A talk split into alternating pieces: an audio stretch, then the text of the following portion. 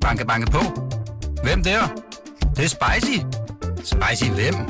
Spicy Chicken McNuggets, der er tilbage på menuen hos McDonald's. Badum, bom, tji.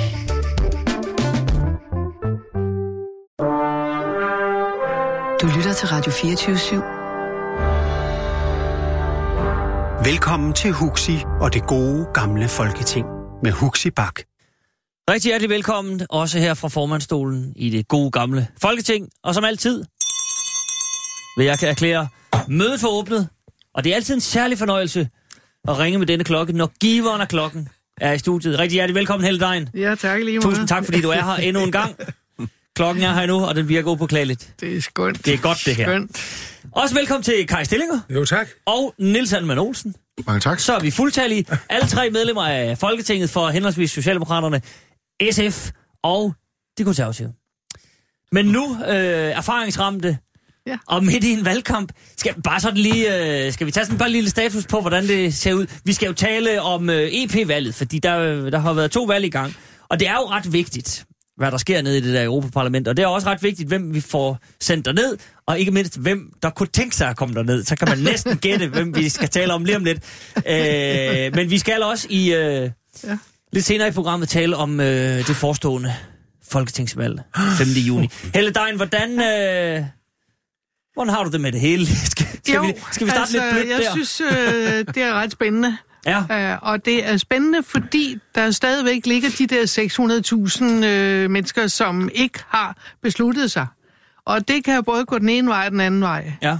Og der vil jeg sige, at øh, forløbig så ser det meget pænt ud. Socialdemokratiet øh, kører en øh, fin valgkamp, synes jeg. Mette, hun er på, og hun øh, virker udvilet, frisk, og hun klør på. Og øh, hun svarer ikke på mere end det, hun skal svare på.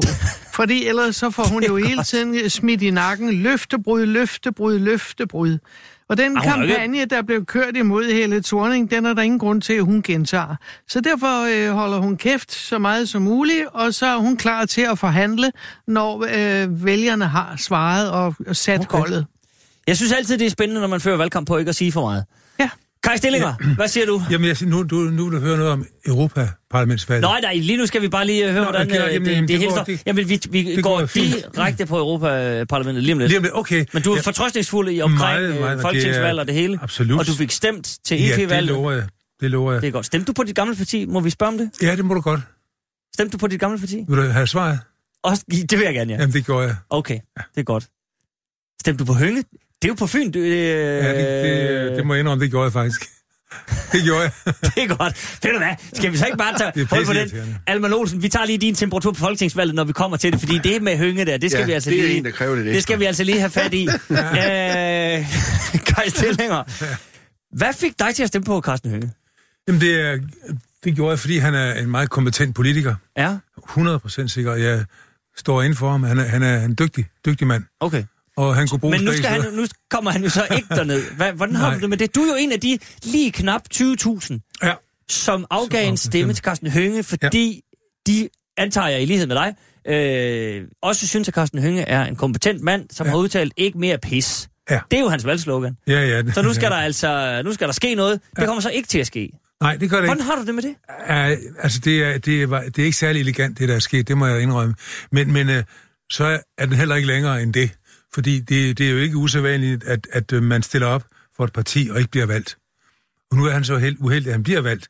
Men altså, øh, øh, jeg synes, det, det er sådan, eller heldig, man kan også sige heldig. Altså, man skal passe på ikke at gøre det til lidt for meget hyggeleri. Altså, jeg har selv Hvad, hvad for noget er det? Det her med, at, at det er også forfærdeligt, han gør Nå, men det, den, den er svær at navigere i, synes jeg. Nej, men, det, det synes jeg ikke. Jamen, Okay. det, altså, nu er jeg jo selv, op, jeg har selv været opstillet til EU-valget, Ja. EF-valget, uha som nummer 6 Ja. på listen. Og jeg, er der ikke, jeg vidste da godt, jeg, jeg, jeg, var da, jeg var da godt klar, at jeg ikke blev valgt. Jeg tror næppe, SF havde fået seks mandater dengang. Det har de aldrig fået. Nej. Men, men jeg, jeg gjorde det jo kun fordi, jeg var... Men lad mig spørge på den her måde. Hvis nu de, Jeg havde fået, hvis de havde fået... Jo, jo, det er fint. Ja. Men hvis de havde fået seks mandater, havde du så sagt, åh, oh, det er det, det ja, er da ikke. Jo, jo, det er da ikke lige regnet med.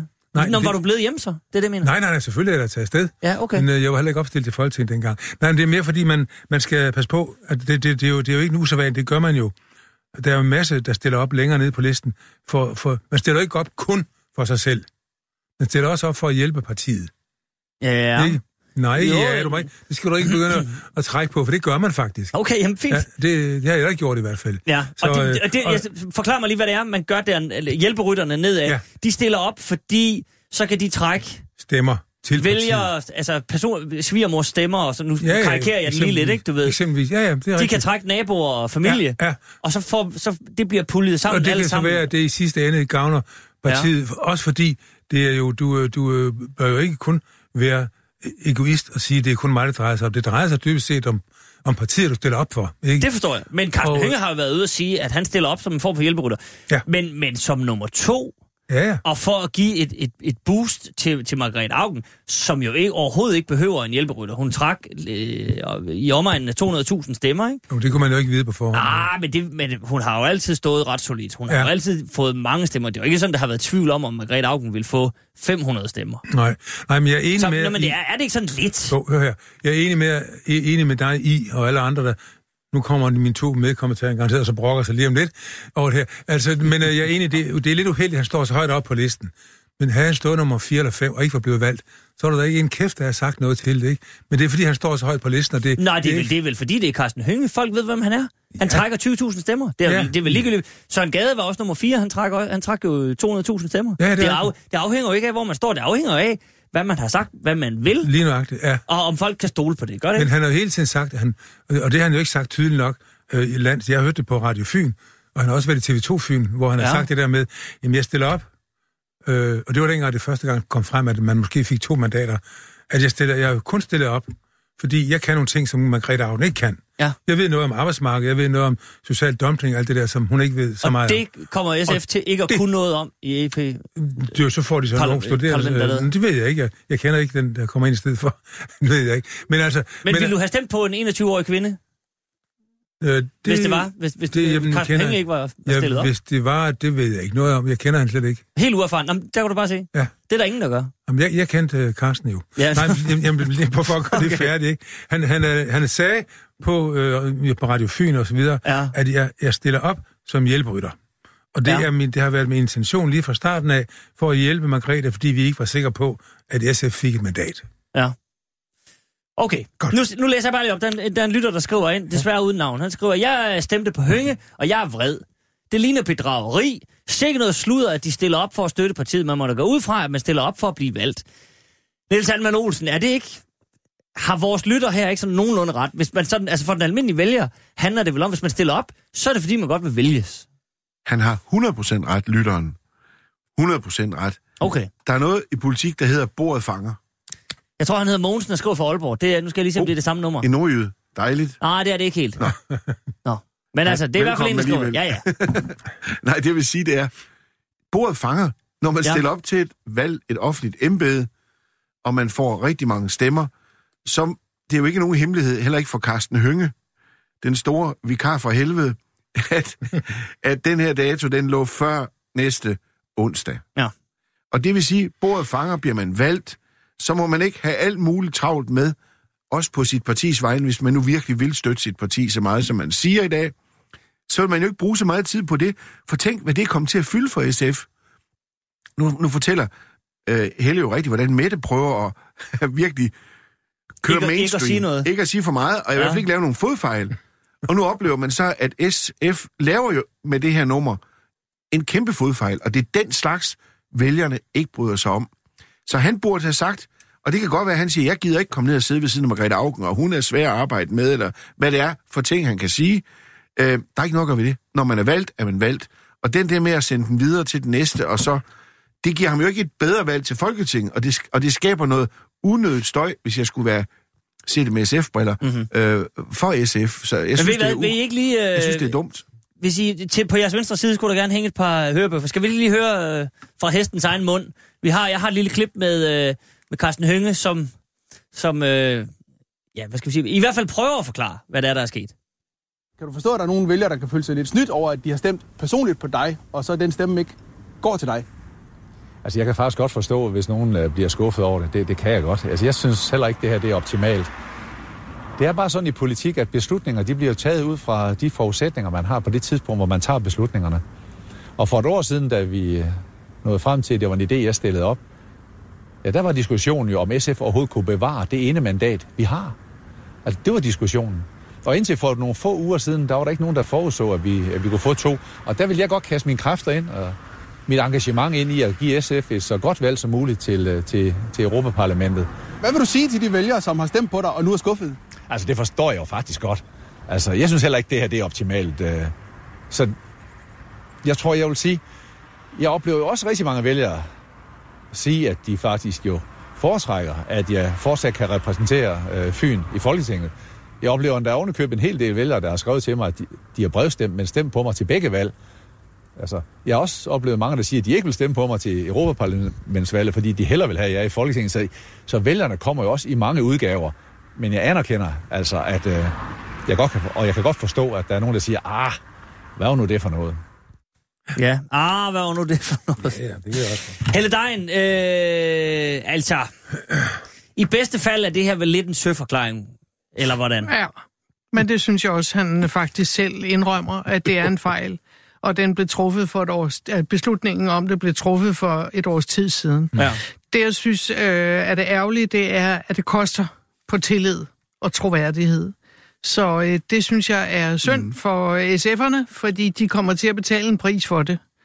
Øh, og det er klart, hvorfor de har prøvet at stille ham op. Øh, han kunne trække nogle stemmer, øh, og som Kai også siger, som øh, Margrethe nok måske ikke kunne tage. Altså han appellerer til, til et segment, hun appellerer mm. til et andet øh, segment. Og derfor er det selvfølgelig smart at gøre det, men det er utroværdigt. Jeg vil aldrig selv deltage i den slags, øh, lige vel som jeg heller aldrig vil skifte parti, når jeg har fået et mandat af vælgerne. Det synes jeg ikke, man kan. Mm. Det er mod min moral øh, og etik. Øh, det synes jeg ikke, man gør. Mm. Så jeg synes, det er ærgerligt. Det er Men- en fodfejl. Men Helle, der må jeg ikke spørge, fordi det, øh, det sad jeg faktisk lige og tænkte over, og det samme kan jeg se, det gør Charlotte for Aarhus. Hun skriver, hvorfor må man opstille så vel ved EU-valg øh, og Folketinget? Jeg synes, det er narre vælgerne og uetisk. Det er jeg Altså- helt enig i. Det altså, har vi gjort op med i Socialdemokratiet. Det var jeg øh, selv bannerført for i 70'erne, øh, da vi sloges også med Erhard Jacobsen, mm. fordi han ville både være borgmester og folketingsmedlem og alting. Altså de her er berømte dobbeltmandater, som findes i det alle mulige gjorde vi afskygninger. op med, at det vil vi ikke have. Vi vil ikke have, at folk øh, bringer hverken sig selv eller partiet i denne her situation, men vi har jo set Venstre gøre det flere gange. De har jo haft folk både det ene sted og det andet mm. sted, så de kører stadigvæk med dobbeltmandat. Jeg synes, det er, det er noget uvæsen, og jeg synes, at partierne skulle se at få orden i egne rækker. Er- b- b- b- bør der laves... Altså nu kan man sige, at Socialdemokraterne, så tager de en beslutning på egne vegne i ja. Ja. egne rækker. Bør der være en regel, sådan helt overordnet, skal der Det har fra noget at gøre- højere sted, som siger, at det duer ikke? Ja, man kan sige, det har noget at gøre med øh, størrelsen af partierne. Øh, men, men det er jo ikke det samme som, at man løber for noget. Og det har Karsten. Karsten er jo løbet for noget her. Og det, øh, det straffer vælgerne. Og der har været mange vælgere, som sagt, ham Karsten, der kom som vikar for helvede, ham vil vi nu gerne have stemt på til folketingsvalget, men, men det tør vi da ikke, fordi ved vi da, om man overhovedet gider tage næste plads Mhm. mm-hmm. til Folketinget. Sådan vil snakken jo gå ud ved middagsbordene. Ah, må han alligevel så sige ja til det? Og det, det mest, jeg siger, morsomme, det bliver hvis manden ikke bliver valgt til Folketinget. Så har han da virkelig tjent sit parti godt. Sådan bliver det nok ikke, men jeg siger bare, teoretisk er han ude på et, en, en glidebane, og det er, det er ærgerligt, at han, han bordet fanget. Han skulle bare have sagt, det er i orden, så gør jeg det. Kai, stemmer du på ham igen til folketingsvalget så? Øh, ja. Det har jeg faktisk gjort, for jeg har brevstemt. Du har brevstemt. Okay. Det er ikke hjemme en, den dag. En ærlig melding. Ja, men, øh, men jeg tænkte også på, at man skal selvfølgelig også... Øh, man skal, jeg synes ikke, det er elegant, og det har jeg sagt flere gange. Det er ikke specielt smart. Det indrømmer jeg helt ærligt også. Men jeg tænkte også på, det, det, det, det findes jo andre partier nu, og det er ikke for at, Og at det- føre krigen over i andre, andres uh, lejre. Nej, nej, men vi kan godt radikale- brede ud, fordi jeg for tror, som- jamen, for eksempel der er der andre, radikale, der har gjort det. Radikale har der et problem, som jeg synes næsten, om det er endnu større end da. Hende der Melker, som jo forsøgte at vælge Morten Helvede som spidskandidat, de to skal sidde og hygge sig ned i EU. Karen. Melchior. Karen Melker der ikke. Det bliver ja. da hyggeligt. Men det er den ene ting. Men hun stiller op til Folketinget. Ja. Hun har allerede i dag sagt, jeg vil under ingen omstændigheder vælges til Folketinget. Men hun står sgu på stemmesedlen. Jo, men er det ikke, øh, er det ikke mere ærligt at sige... Det er nu, nu er, det er jo, det er jo Jamen, meget hun står på konsekvent. stemmesedlen. Hun, man kan da ikke stå på en stemmeseddel og så bare sige, Nej, men folk kan jo lade være med, folk kan jo lade være med at- så det er er da der meldt ved ærligt ud, så ved hun, hvis du stemmer, hvis du sætter et kryds der, den er lige ude i... jo, men er det alle, der ved, at hun har sagt det? Det er jo ikke alle, der hører Radio 24 vel? Men, men det er jo en konsekvens, nej, nej, men det er jo vel, altså... det er jo en konsekvens af, at hun så siger ja til det mandat, mm-hmm. hun nu har fået, og så vil hendes stemme jo blive, betalt, eller blive talt ind som listestemme. Så på den måde er det jo ikke et stort problem i hvert fald. Mm-hmm. Men Men pussighed er det jo selvfølgelig. Ja, det er det. Og hun står Jeg synes, man skulle altså, bede partierne om at rydde op i egne rækker. Og så det der med dobbelt med, jeg kan godt forstå det, uh, du siger, uh, Almand, med, uh, med størrelsen af partierne, men alligevel, jeg synes, det er noget luskeri over for vælgerne, at man sidder og laver sådan nogle partitaktiske overvejelser. Stå frem, hvis du er kandidat, og hvis du ikke er kandidat, så gå væk. Ja. mm-hmm. Men de fleste partier praktiserer jo heller ikke dobbeltmandater. Ja, Venstre har gjort det. Nogen gør. Altså. Og Dansk Folkeparti gør det i højeste grad. Dansk ja. Folkeparti gør I, det I forhold til EU. Nej, i forhold til øh, Folketinget. Nej, byrådet. det er mere Jo, jo, udbredt, jo, udbredt jo, med jo, jo, byråd og, jo, jo. og Jo, folketing. men det der har ret. også været... Jo, jo, øh, jeg kan godt huske det. Det var lige før... øh, Da Eva I, Kjær Hansen, tror jeg faktisk, sad begge Ja. steder, både i Folketinget Ja, ja. og i parlamentet. ja. jeg kan sagtens huske, okay. der var jo... Øh, dengang det konservative folkeparti var et stort parti. Det er jo ikke så lang tid siden. Sidst, Det er snart helt menneske. Er det ikke snart helt menneske? Nej, men, øh, dengang, der havde vi jo sådan 5-6 folk, Karen Højte og Ja. ja. Christian Ågaard og Henning Andersen Ja. og, Ja. og de der kollegaer, de sad jo, og de havde jo helt deres egen sådan måde at tale på og se på, og, og, og, de var jo, og det irriterede tit gruppens øh, nye medlemmer, fordi øh, de virkede lidt som lobbyister for kommunerne, og alle skulle tage det sådan. Altså, så jeg er helt enig i, at der, der skal være skæg for sig snot for sig. Okay, altså nu, der er et par lyttere, der skriver ind her, det er sådan set meget interessant, det, og det er muligt, at det er os, der sidder og er, er blevet moralister, undtagen Kai. Øh, Jeg bliver ikke moralist. Nå, men det er det, jeg siger. Det, det er måske bare og tre, de tre andre her, inklusive formanden. Søren Rabia Didriksen, han skriver, øh, Carsten han taber ikke på den her. Han siger jo lige ud, hvorfor, hvorfor de har gjort det. Der er ingen pis på den kant, skriver han. øh, og så skriver øh, en anden Carsten, øh, jeg hedder Carsten, jeg bor i Skørping. Jeg stiller op for mit parti ved kommunalvalget. Han skriver desværre ikke, hvad det er for et parti, men det kan være, han lige vil øh, skrive det ind. Jeg stiller op for mit parti ved kommunalvalget, men skudte for at komme i byrådet, kun for at mine stemmer kommer videre op i systemet til spidskandidaterne. De gode medlemmer af det gode gamle er meget gamle, hvis de ikke ved, at det sker ved alle valg og i alle partier. Og det er kærlig hilsen fra men Skørping. men Så kan I lære det, kan I. Men, men, ja. men det var jo det, Jo, jo. Så, som Kai øh, snakkede om lige Ja, før. jamen, det var det er, da. at man er, man er partisoldat, og der mm. stiller man sig Jo, til jo. rådighed. Det kender vi. Det er ikke det, er ikke det vi taler om. Nej. Det, vi taler om, det er, det er når en kendt, øh, profileret, øh, ja. en, der har brandet sig, hjælper sit parti på den måde, som, som han har gjort her. Jamen, ja. Men, men vi ved jo godt, hvordan en, en liste... Vi, vi ældre ved godt, til Ja. Carstens oplysning i Skørping, hvordan man opstiller en liste. og det starter jo altid med, at man siger, at vi skal have nogle unge og nogle kvinder, og så skal de ikke komme for tæt på, og de skal heller ikke have for mig, der skulle have sagt. og hvis en af dem så bliver øh, vinder alligevel, så er det valgets største overraskelse. Altså, det er sådan, det foregår. Ja. Sagt med et glimt i øjet. Det lyder godt. Altså, vi ved godt, hvordan det foregår ude Ja, omkring. det kan jeg love dig. Det har vi prøvet i mange variationer. Ja, det har vi. Det er godt. Ved I hvad, så lader vi, øh, så lader vi hyngehøvdingen hvile for nu. Man kan jo... Øh, Vi ønsker ham godt valg. ret, ret skal være ret. Vi ønsker Ja. ja. ham godt valg 5. juni. Han har i hvert fald fået en stemme fra, fra Kai. ja. og, så må, og må det ikke også han får sin egen? Det er to, så er man godt på vej. Jo, jo. Ja, så går det helt. Han Øh, er også ret talentfuld, det skal jo siges. Ja. Så. den lader vi svæve ud i rummet. Det var Så- ikke så- mig, der sagde så- det. Nej, nej, men der Det var er Niels slet ikke Alman noget der. Olsen fra de konservative. Den, den er også lagt ud i rummet. Kære venner, vi skal Ja, øh, fra, fra en, øh, fra en, i hvert fald, lad os sige, tvivlsom øh, indsats ved EP-valget, så skal vi over og se på en, øh, en decideret god indsats. Venstre blev det største parti ved EP-valget. Det gik strygende. Øh, der stod spidskandidater, der røg begge to over 200.000 øh, personlige stemmer. Morten Løkkegaard, tror jeg, røg helt op på 207 stykker, og øh, Søren Gade kom lige i rumpetten på ham med 206.000. Øh, det er godt gået. Men Niels Hammer Olsen, der er jo også noget overraskende i denne Søren Gade. Nu var vi inde på det her med partilister. Han er nummer 4 på listen. Han har udtalt sig noget mere kritisk omkring EU end de tre andre. Morten Løver er jo nærmest sådan jubeloptimist omkring EU, og så øh, de to andre, det er også sådan, øh, sådan så nogenlunde. Og så ned på fjerdepladsen, han blev jo på øh, til partiets øh, opstillingsfest, øh, øh fest, kan man næsten kalde det, lidt overraskende gokket ned til en fjerdeplads. Øh, mm. Men har alligevel altså stort set støvsuget Jylland for venstrestemmer. Øh, der er to ting, vi lige skal tale om her. For det første det er overraskende i Søren Gade, og så sådan ligesom hele Søren Gades øh, position i Venstre, og hvordan og hvorledes det kan øh, knuppe lidt af på et, på et folketingsvalg. Men skal vi lige starte med, det må være en kæmpe stor optur for Venstre, som, som øh, er lidt på hælene i meningsmålinger osv. Det, det er vel et, et meget godt boost at få her. Et så godt valg. Jo, og, men det er et, et, et svært med to, med to sider. Kan man sige det sådan? Svært med to sider, kan man godt sige. Tvækket svær, Tveægget det er vist det, det hedder. Set med Lykkes øjne. Fordi Lykke står jo ganske vist der på aftenen med sin søn Bergur ved sin side, og øh, stort set, man har sendt Bergur i, øh, i parlamentet, og øh, han ser pludselig stemmerne, de bliver Venstre jo dem, der er mest overrasket. Læg mærke til det. De kan slet ikke forstå det. Hold det op. Men hvis man bare har fulgt lidt med i, hvordan Søren Gade øh, klarede den i Nordjylland sidste gang, blev en kæmpe stemmesluger. Mm-hmm. 24.000 stemmer i, øh, i Nordjylland. Mere end det var det vist. Og så går han ind på et landsplansvalg, øh, og får så stort et valg, så er det her takket være Søren Gade, at Lykke får den her sejr. Og vi kan jo se i medierne i dag, at hvis der er en, Søren Gade ikke er lykkelig for, så er det jo Lars Lykke. Han føler Lykke. virkelig ikke, at Lars Lykke har, har været særlig venlig over for ham. Og det har han jo heller ikke, fordi de kæmper jo for at få ham ned ad listen. Mm-hmm. De vil hellere have Morten Lykkegaard, som jo er en dygtig mand også.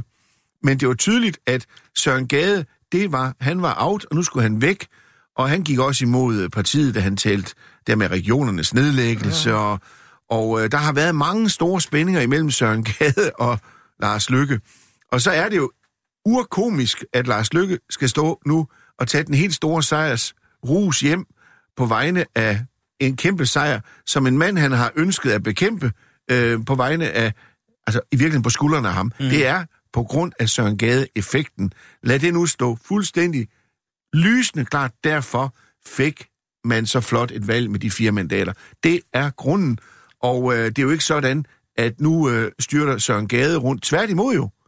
Han er så negativ nu overfor Lars Løkke og statsminister. Ja, han har været ude i Nordjysk og sige, at han skal den onde spjæt med. Ikke op og hænge plakater med, med Lars Lykke. Det, det er jo sådan en lidt sjov... Øh... Ja, det er spændende. Der er ikke meget kærlighed tabt mellem de to lige nu. Nej, det er, jo, det, er jo lige, det er jo derfor, det også er så morsomt. Ja. Og det er jo også på den måde synd for Lars Lykke, at hans søn Bergur jo så heller ikke blev valgt Lige ind. akkurat ikke. Ja, og han fik da nogen eksponering, kan man sige, i valgkampen. Bergur stod tæt ved sin far hele vejen igennem, og det er der jo ikke noget forkert i. Det er jo kun hyggeligt, far og søn står sammen. Øh, men det gav jo ikke det resultat, som far og søn måske havde troet, det ville give. Nej. Jamen, jeg er helt enig med, med det, Salman. Altså, det er... Altså, Søren Gade trækker jo stort set et mandat alene, på trods af, at han jo ikke er specielt velset i, i dele af, af Venstre. Og det er rigtigt, han, han siger, han bliver spurgt der i Nordjysk, om, om, om du så er gode venner med, med Lars Løkke, i hvert fald de næste ni dage. Nej, det var han i hvert fald ikke. Han skulle ikke ud og hænge plakater op. Han har ikke fået én eneste plakat hængt op øst for Storebælt af Venstre. Og det, det har jeg meget svært ved at acceptere, at man overhovedet ikke støttede ham. Man gjorde alt, hvad man kunne for at slippe af med ham, og så alligevel får han et mandat selv. Mm-hmm. Så det, den der store sejr, synes jeg nok, vi skal, der kommer vi nok tilbage til. Den er nok ikke så stor alligevel, øh, når det kommer til stykket. Skal vi komme ind på det, skal vi komme ind på det nu, eller skal vi vente med Ja, det? men lad os, lad os, øh, lad os Skal vi vente lige lidt. gøre øh, Søren Gade? Vi- ja, lad os lige gøre Søren ja, Gade ja, okay. færdig. Jamen, det er fint. Ja. Altså, jeg er fuldstændig enig med Niels, at det er, det er, det er, det er ikke Venstre-effekten, det er, det er Søren Gade-effekten, der, Okay. der, der, der gør Men, det. men, men øh, Helle Dein, det er vel stadigvæk, så lad os bare lige prøve, hvis vi kan, beholde den positive hat på. De har trods alt fået op mod en halv million stemmer, så den sammenlagte øh, øh, Venstre her, og det er vel... Altså, det er vel meget godt for, for partiet som sådan, i forhold til deres EP-politik. For det første vil jeg sige, at jeg er meget enig med øh, Alman i, at... Øh, og, ja, Og også og med Kai, ja. Jeg, jeg er enig med de to herrer er i øh, den vurdering, der er på, hvem der tjener mandaterne hjem. Mm. Så er jeg til gengæld også enig med Hans Engel, som i går aftes, eller var, ja, det tror jeg, det var i går aftes, øh, i øh, TV2, fik sagt det, som jeg synes er den rigtige analyse. Den blå blok tabte 19,4 procent. Halleluja. Og det kan man så fejre som en meget, meget stor sejr. Mm. Det øh, synes jeg jo ikke, det er. Jeg synes, man skal forholde sig til de tal, der ligger. Mm. Øh, og der blev jo altså, den røde blok øh, vandt øh, 57,4 procent af stemmerne. De gik fra 44 procent til 57 procent af stemmerne ved det her i EU-valg. Og den blå blok de gik, de havde 55 procent sidste, ved sidste valg. Ja. Nu er de gået ned på 42,7 procent. Det er en gebommerlig nedtur for, for hele den øh, konservative, liberale side af det politiske spektrum. Så har vi en lonely wolf der, der står og hyler, at han har vundet det hele, og TV2 spiller meget venligt med, at Ivar har det dog været en fantastisk sejr for Lars Lykke. Ja, men nu har de to herrer også pillet fjerne af den del af sejren, og jeg vil pille den sidste fjer ud af handen og sige, det var altså et kæmpestort nederlag for hele den borgerlige blok, og hele den røde del vandt. Mm-hmm. Der, hvor det store tab er jo, at, at øh, Dansk Folkeparti brænder totalt sammen. Fuldstændig. De, de taber jo fuldstændig deres vælgere. Og om det for Lars Lykke er en kæmpe sejr, det er jo noget egoistisk set, synes jeg. Mm. Og det, ved I sy- hvad, det øh, synes øh, jeg er, er, er urimeligt. Vi, kan- vi vil bare gerne lige vende øh, Dansk Folkepartis, jeg tror godt, vi kan sige nedsmeltning, for det gik, Ja. der, det gik øh, rigtig skidt. Øh, men, men bare lige for at holde den på venstre, Ja. lige så får vi lige lukket dem af. Skal jeg tolke det sådan, at de eneste, der kan se det her som en sejr, i virkeligheden er Morten Lykkegaard og Søren Gade? Og de to andre venstrefolk, som, som, øh, som ryger afsted. Altså, og så kan de sidde ja. dernede på, ja. på et stærkt folkeligt mandat, men, men det sejler lidt på hjemmebanen, og, øh, og ellers Nå, er der så har- ikke så meget at komme efter. Nej, men du kan ja. sige, det har den interessante effekt på en partiorganisation. Nu sidder vi her og, og virkelig fejnsmækker og nørder i det, og jeg mener, vi har jo sådan set fat i halen af, af sandheden. Men der vil være mange mennesker, der slider og slæber ved supermarkederne rundt omkring for Venstre. Og, og, og set for dem, der er jo blevet fuldstændig lammet af, af Lars Lykkes bog og, og ønsker om at gå i regering med, øh, med Socialdemokraterne, de, er jo- de er jo helt grå i hovederne ude omkring ved de der forskellige øh, arrangementer. De får jo en dejlig lørdag nu her. Sådan, ja. sådan skal vi jo sige. Så det skaber jo noget boost og noget moral. Og jeg vil da også sige, selvfølgelig har Lars Lykke da en pligt til at kassere alt ind, øh, der overhovedet kan luk, luk, lugte Ja, ja, ja. som noget i hans retning. Altså, det er der ikke noget forkert i. Det gør han jo selvfølgelig for at få, få de sidste kampkræfter i gang. Men jeg vil også sige, at det ser ud som om, og der må jeg medgive hele øh, talenes tale, at, øh, at Lykke øh, ser ud som om, han er i gang med at, at flytte rundt på arméer og hære, han ikke har. Præcis. Og det, det er jo er derfor, det kan gå vældig slemt for det borgerlige Danmark ja. her på, øhm, på øh, De sidste næste ni onsdag. dage nu. Ja, og det er klart, vi kommer også til igen at tage den der med den bog der. Når du slinger så voldsomt, som du gør der, så falder tingene jo fra hinanden. Ja. Og det er jo det, der er... Og så kommer i de 42 procent, du nævner, Helle, Ja. der, er, der er Søren Gade-effekten jo med. Det er jo inklusiv den. Ja, ja. Så det, det, gør, det understreger Så bare det, det, det, det det, dramatiske. det totale kollaps på den blå side. Desværre. Det var irriterende, fordi det var det, jeg ville have sagt, ligesom Helle sagde. Altså, jeg havde set, at altså midt i euforien over Venstres til synligheden voldsomme fremgang, og tillykke med det, det er jo fint nok, så glemmer man jo lige nøjagtigt det. Jeg sad også til tallene sammen. Altså, tager vi de 13 mandater, som, øh, som Danmark har, de 14 får man måske, eller hvis, eller når England går ud, så var, så, var det, så var det sidste gang 7 til blå, 6 til rød. I dag er det 8 til rød og 5 til blå. Så det er jo, en, en, øh, det er, det er jo lige Men før... det sidste mandat er dog... Øh, Ja, ja, det, det, det, ja, nu, der er det, lige, det er blot. Jeg læste lige, Hvis det er, avisen, men- jeg læste lige avisen i dag, at uh, man snakker om en ny afstemning, folkeafstemning i England. Det er måske det næste konsekvens. Ja, ja, ok, så jamen, det er slet ikke der- så, så øh, skal vi ikke der- skal der vi er meget, der er usikkert derovre. Skal Det vi også med at sige, at der er enige 13 mandater, og der Ja, er ja, gøre 8-5 øh, til rød mod 7-6 til blå, så det er, det er, det er altså en, en, en kæmpe fiasko for Ja. blå blok. Og det, det, det, øh, det, for lige at gøre det færdigt, som Helle siger, at øh, der er jo rigtig, rigtig mange af blås vælgere, der er gået over til rød blok det, ved det her valg. Ja. Rigtig mange. Det er der. Måske 10 procent, eller Men... måske endda flere. Men, men der kommer sådan set en vigtig yderligere tilføjelse, som jo egentlig desværre understreger Helles mm. Og det er, at der må i Socialdemokratiets kommandocenter, hvis man har sådan et, Det kan du tro.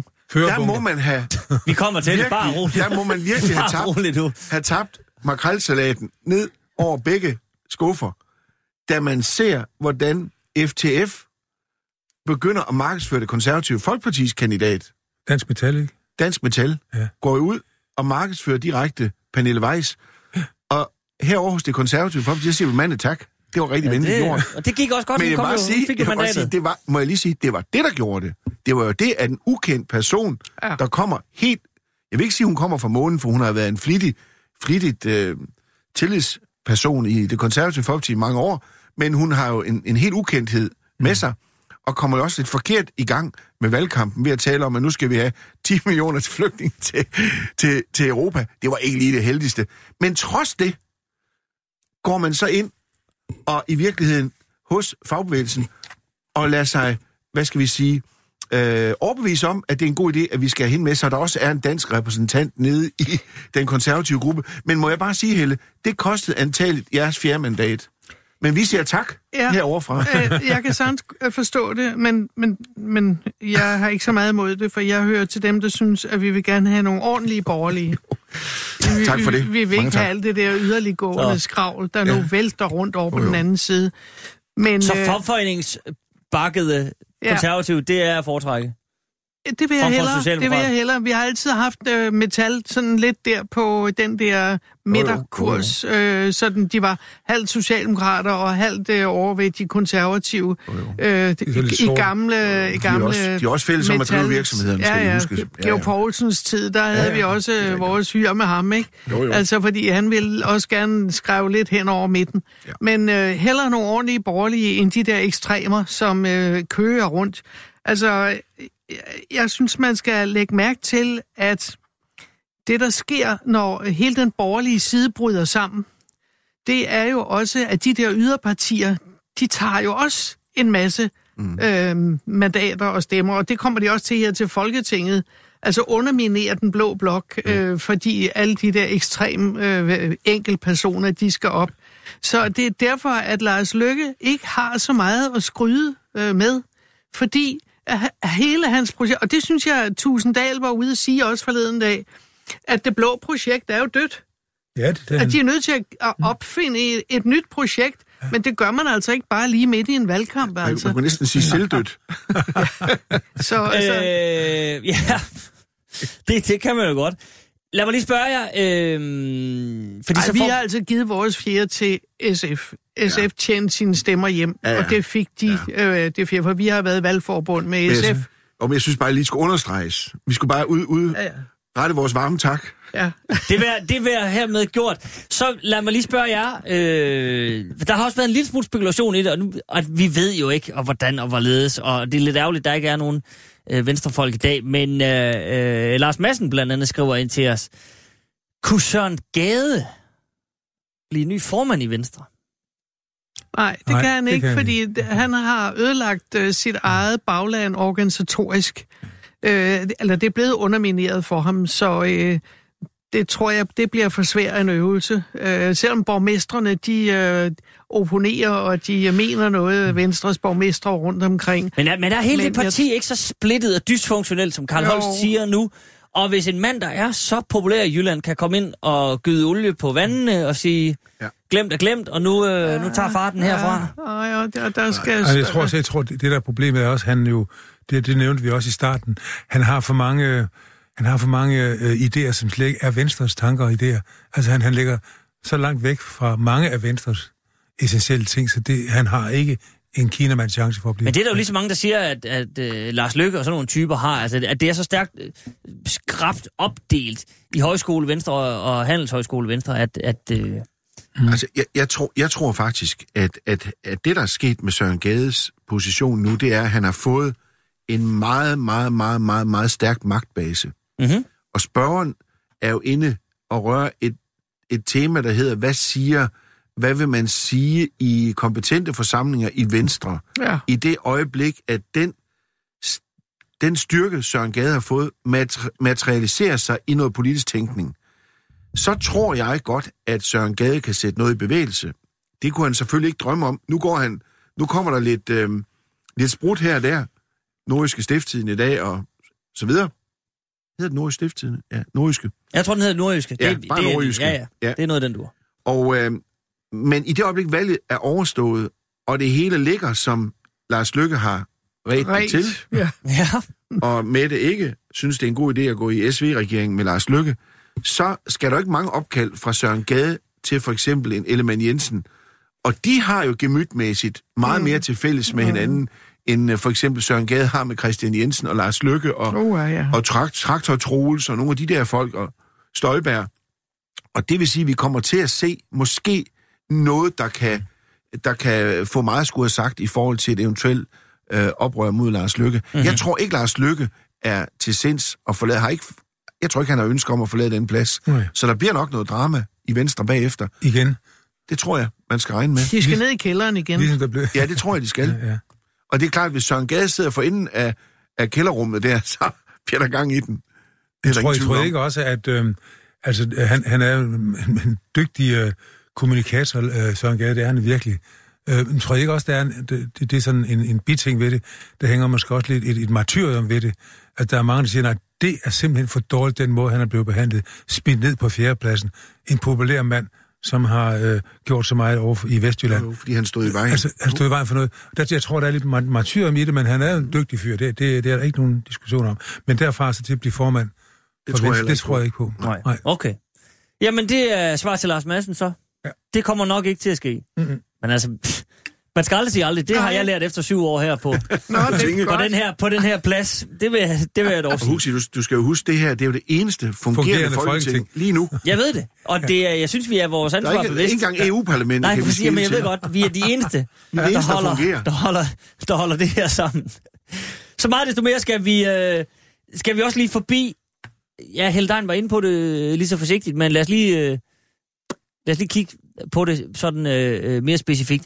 Dansk Folkeparti's nedsmeltning. Ja. Altså, de gik jo fra øh, fire mandater til et mandat. Ja. Det er øh, noget af en, en, en katastrofe. Det vil de jo aldrig he- helt selv indrømme, og sådan er det jo. Altså, man, hvis, hvis man har, lider et forsmedeligt nederlag, så skal man jo nok få det udtalt sådan kn- knap så og sådan noget. Men, Det er øh, andres skyld. men det er simpelthen bare benhårdt. Og jeg ved ikke, om det alene skyldes, at Morten Messerschmidt ikke stiller op, og dermed ikke trak 465.000 personlige stemmer, som han gjorde for fem år siden. Øh, men faktum er bare, at Peter Kofod Christoph, som han hedder nu, øh, trak lige underkanten af 100. Og det var ikke nok til mere end det ene mandat, som han selv øh, sidder på nu. Så, og det betyder, at Anders Vistisen og Pia Adelsten ikke skal nogen som helst steder hen. Øh, og Christian Tulsendal så også lidt bedrøvet ud, da han stillede sig op. Øh, men Niels Alman, hvad, hvad, hvad er gået galt? Sådan primært. Lige om lidt, så tager vi lige, hvad de selv synes er gået galt. Ja. Men, øh, Men altså, i det, jeg vil sige, det mest morsomme ved det, den nedsplitning, og, og det valg, hvis man kan sige, det er morsomt, men altså, det, det interessante, vil jeg så sige, ved øh, Dansk Folkepartis nedsmeltning, det er deres sportforklaringer. Ja. Det er så underholdende, så man næsten må spille det flere gange i træk, for, for at lytte efter, om de også mener det. Fordi det har noget med Brexit, og det har noget med engelsk, og det har noget med UHA. Og, altså, de snakker virkelig udenom. Prøv at høre her. Der er afregning ved kasse 4 hos vælgerne, når man driver en politik, som de har gjort, hvor de slinger rundt imellem igen de borgerlige, og prøver at, at spille op, og spiller virkelig op til Socialdemokraterne, og selvfølgelig tager Socialdemokraterne der imod det, og, og, og tager dansen med dem. Døde dansen, kan man sige. Og øh, det er der jo andre, der har prøvet tidligere, det der nummer, min egen partileder og radikale ja. dengang. Men det, der ligger bagved, det er, at de starter jo hele sæsonen med en kæmpe oplæg til en svindelsag med, med midler, med millioner kroner til Meldt og Felt. Vi har omtalt det meget her. Og, øh, og et af undskyldningerne, det var jo ikke, at Meldt og Felt-sagen var der, men det var, at de ikke var blevet færdige med den. Det var sådan også en undskyldning for, at de havde haft så dårligt et valg. Det er en forfærdelig sag, og det, hvis der er noget, vælgerne hader, så er det, hvis politikere bliver bjergsomme. Og der er det jo netop denne Vistisen, som har siddet med hovedet nede i kasserposten dernede, som jo hver gang han er dukket op, øh, så har folk jo tænkt, meldt og felt, hvad, bliver, hvad er det for noget? Mm. Så, og jeg vil lige gøre Vistisen færdig sige, at han så slutter af med at stå nede i Norditalien med nogle virkelig, virkelig, virkelig højorienterede typer, hvor pro-russiske, altså helt knald i låget galt afmarcheret. Mm. Det er så forkert gjort, hvis man tiltaler, skal tiltale danske vælgere. Så det er sådan lige op og, op og ned på det nuværende. Men dertil kommer jo også Dansk Folkeparti's oprindelige nedsmeltning, som jo skyldes ikke mindst alt det der med Tullebanen, og det skyldes omfartsvej i Maria, og mm. deres helt urimelige angreb på den her radiostation, der har lagt den her station ned jo fra 1. november i år. Øh, et, en station, som alle har lyttet til over hele landet. ikke mindst deres egne vælgere, og så har de altså søsat, og det synes jeg er ret interessant, de har søsat det der tema med klimatosser. Det gjorde de også før, før valgaften. Og når man tænker på, hvordan Dansk Folkeparti gik rundt og blev beskyldt i gamle dage, kan I huske det, for at være landsbytosser.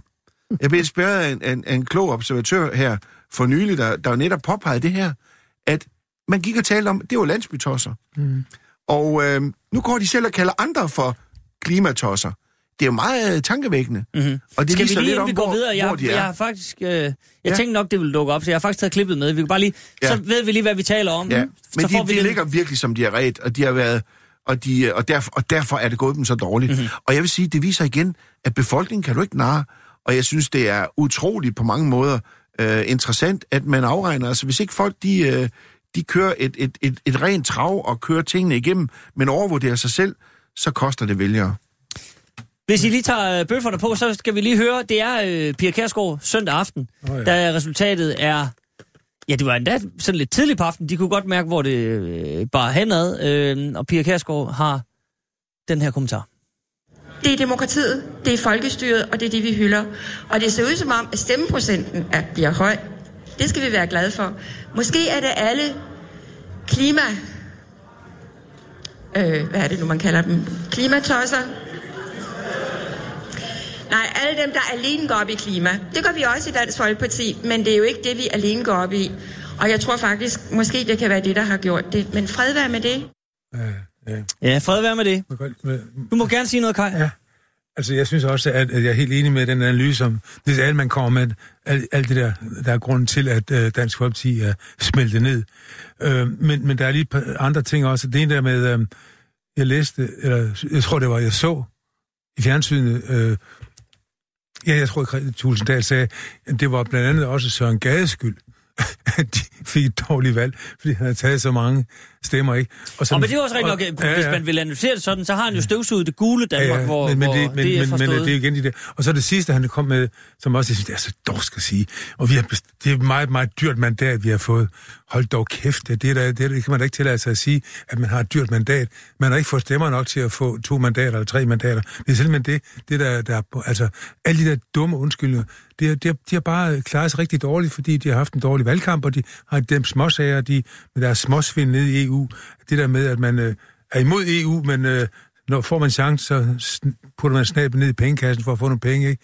Det er altså, det er derfor, jeg er helt enig med Niels Alemann, mm-hmm. analysen der, at det er, folk er ikke ret, ikke så dumme, som Dansk Folkeparti tror, de er. Okay, tak Kai. Jeg, jeg siger, ret skal jo være ret. Øh, Olaf arbejder jo stadigvæk på den her øh, sag om formodet svindel. Der er ingen, der er dømt endnu. Vi ved ikke noget. Der har været meget spekulation om, om den vil nå at dukke op inden valget, og kunne det ødelægge det ene eller det andet for dem. Vi ved ingenting endnu. Men spørgsmålet er i virkeligheden, Helle Dejen, den vil jeg lige spille over til dig. Øh, har Pia Kærsgaard ret, og så kan man så øh, lægge, hvad man vil i, i klimatosser eller ej.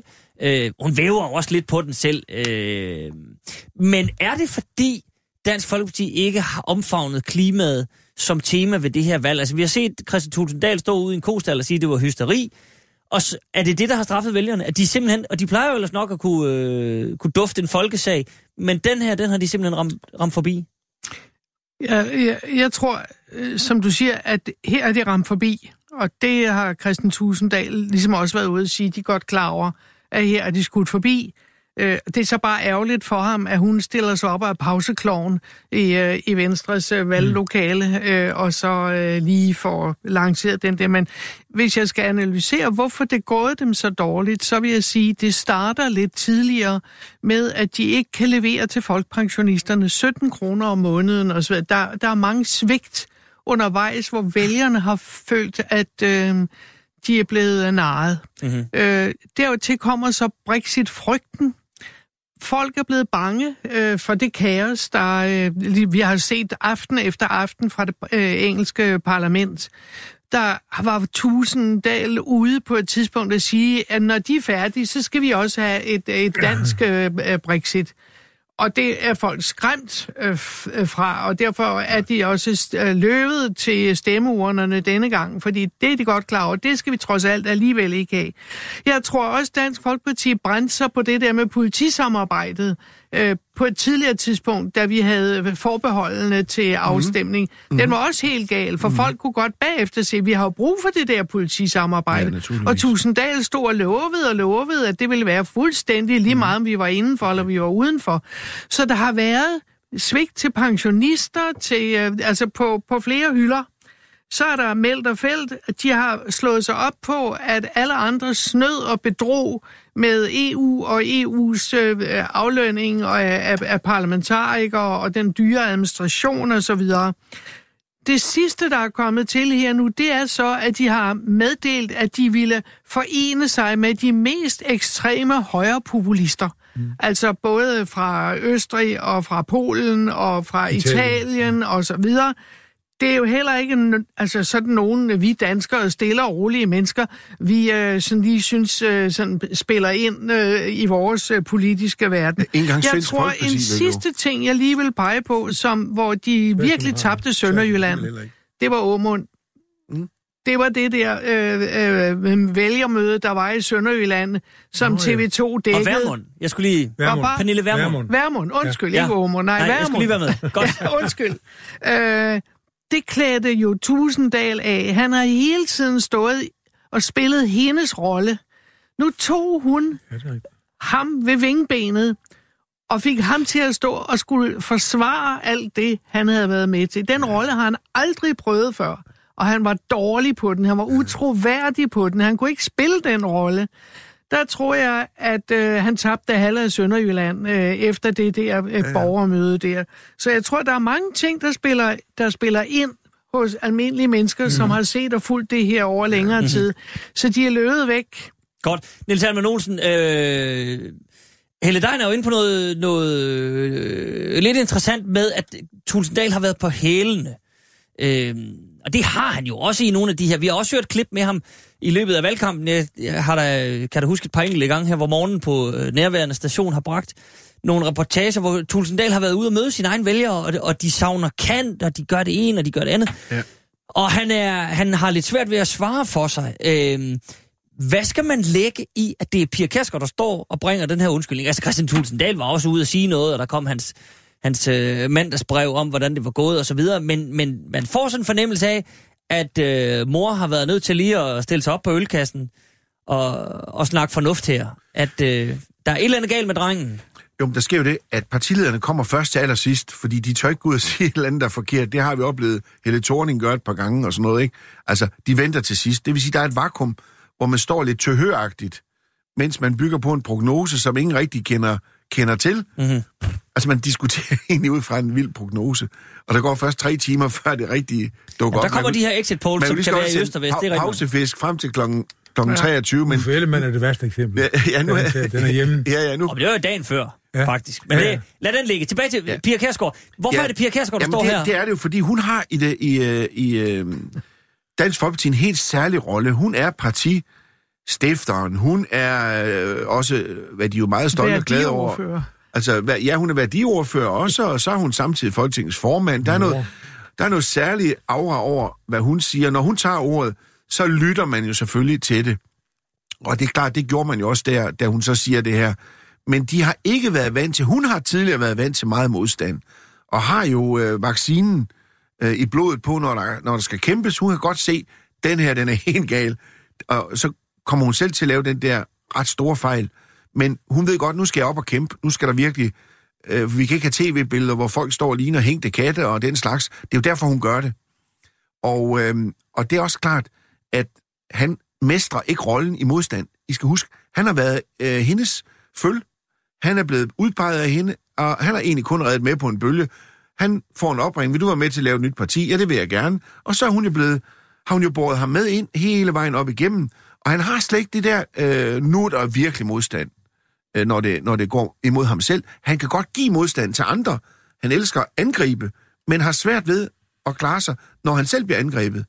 Og derfor lurer mig, om ikke der går mange timer efter valget, hvis det er sådan, at Dansk Folkeparti også smelter ned næste onsdag, øh, så stiller Morten Messerschmidt på kontoret og siger, drenge, nu er jeg hjemme fra EU, nu tager vi lige og, og, og omkalfatrerer vores ledelse her. Så tror jeg faktisk, Tulle, han er, han er færdig. Tror jeg. Altså, færdig som formand? Ja, det tror jeg faktisk. Det er ikke en uinteressant tanke. Nej. Messerschmidt, han står så stærkt, og han får et fint valg, og øh, han har vist, at Nu han skal kunne. vi lige have meldt os. skal vi lige have småsvindel med også. Jo, jo, jo, det er klart. Så Kai. Det er klart. Ja. Men, men hvem har været Ja, også... Hvem, angiveligt. det skal vi også huske, hvis vi lige ser internt i det her. Mm-hmm. Hvem har også været interesseret i hele tiden at holde den debat ved lige? Ja, Det har Tulle, fordi Tulle ved jo godt, hov, hov, den kommer på et han tidspunkt. skal være i en normal størrelse. Han skal ikke vokse. Han måtte endelig ikke vokse. Nej. og det, er- som jeg siger bare, hvem kunne ellers tage over? Ja. Ingen. Det er ikke Karin Nødgaard, eller, eller Blikst, eller, eller, andre kloge folk, eller Skorp kunne måske, men, men han er jo også en, der, der hænger sammen med, Okay. med Tulle. Så jeg tror, vi skal vi kommer nok til at se et, et brag bagefter valget Ja. ja. i Både Dansk hos Folkeparti. Venstre og hos Dansk Folkeparti. Ja, det vil Ja. være naturligt også, er efter da sådan en stor valg, så ko- har det jo konsekvenser. Venner, skal vi så ikke lige løbe forbi et sidste brag, som måske er gået en lille smule under radaren, og det drukner måske lidt i, at det blev et grønt valg øh, mange steder i Europa, også her i Danmark. Øh, de radikale gik jo øh, voldsomt frem på, på en grøn øh, dagsorden og så videre, men så meget desto mere er det jo sådan set ret interessant, Kaj Stillinger, at Alternativet ikke fik noget mandat. Det, det grønneste af det grønne, de gik på øh, røven Jamen, og, det- og, og kom ikke ind. Hvad skal man lægge i det? Altså, Der, der, jeg tror, der er to ting, man skal lægge i det. Det ene det er, at alle partier, næsten alle undtagen Dansk Folkeparti måske, er jo så grønne, at det er næsten, de er lige ved at mugne. Jeg tror heller ikke, at uh, Pernille Vermund, hun rakte også hånden op til den debat, Nej, de okay, blev så, så alle der sammen. to, ja. Hun vil heller det, ikke. Altså, det, øh, alle partier... Men du har ret. Ja, alle, de er alle sammen den mest grønne. alle det sagde de. ordentlige partier har taget den, ene, den ene, den der klimadebat til sig. Mm. Der, der, sige, der, der, kan de ikke rigtig, øh, der kan de ikke rigtig komme, komme efter de andre. Det er den ene ting. Og så den anden ting, det er, at Alternativet øh, har jo været nogle klovne rundt omkring. Alle deres tåbelige øh, med øh, statsministerposten og deres øh, øh, Jo, men, men, men, men til EP-valget, ja. Ja. hvor man ligesom har øh, slået sig på, at man ned og lave en klimaunion, Ja. og, og det er de, de grønneste af de grønne. Det hænger, det hænger nok, nok lidt sammen. Jeg er helt sikker på, at, at øh, alle de andre partier har taget den grønne agenda til sig. Så de, de, de har ikke rigtig noget at komme med i forhold Så til de de har udlevet partier. deres rolle Ja, i virkeligheden. det mener jeg faktisk, de har. Og, og så alle de der interne, øh, eller nationale skandaler, de har haft, der, det, det gør det ikke bedre. Jeg tror, det hænger også lidt sammen med det, at man tænker, "Ah, lige et øjeblik, altså er, er de nu så troværdige, som, som man har gået og troet? Jeg tror, de har mistet noget af glansen, øh, øh, alternativet. er, du enig? er du enig, Olsen? Ja, øh, det er jo meget sådan karakteristisk, at hvis ikke et parti tager sig selv alvorligt, og det øh, må man sige, Kajs parti, SF, har virkelig taget sig selv alvorligt, øh, siden Olsen Dyr kom til. Socialdemokraterne tager sig selv alvorligt. Der er ikke meget slinger i valsen lige nu der. Øh, når du så har et parti, som, som ikke tager sig selv rigtig alvorligt, øh, der har været alt for meget flaps og flimmer og interne ballader, og selvfølgelig vil de altid undskylde sig med, at jamen, det er mediernes skyld. Jo, medierne skal jo bare highlight, hvis der er et eller andet, der går galt, ligesom man nu er i gang med i forhold til Søren Gade. Sådan har det også ramt øh, øh, Alternativet. Alternativ, mm. vores venner derovre. Men jeg vil sige, det koster virkelig. Altså, sådan noget, det koster. Man synes ikke, at, at han tager sig alvorligt. Jeg tror, hvis de virkelig havde, i stedet for at være så meget optaget af, deres, af, af dem selv, men virkelig havde marcheret ud og brugt al den energi, de nu har brugt på deres siden i rundkreds og drikke jordbærte og så videre, så videre. Hvis de har brugt det på nogle klare, markante budskaber og fået det ud, så havde de også fået et, øh, det der mandat hævet hjem. Mm-hmm. Øh, og det tror jeg, de har taget fra SF i virkeligheden.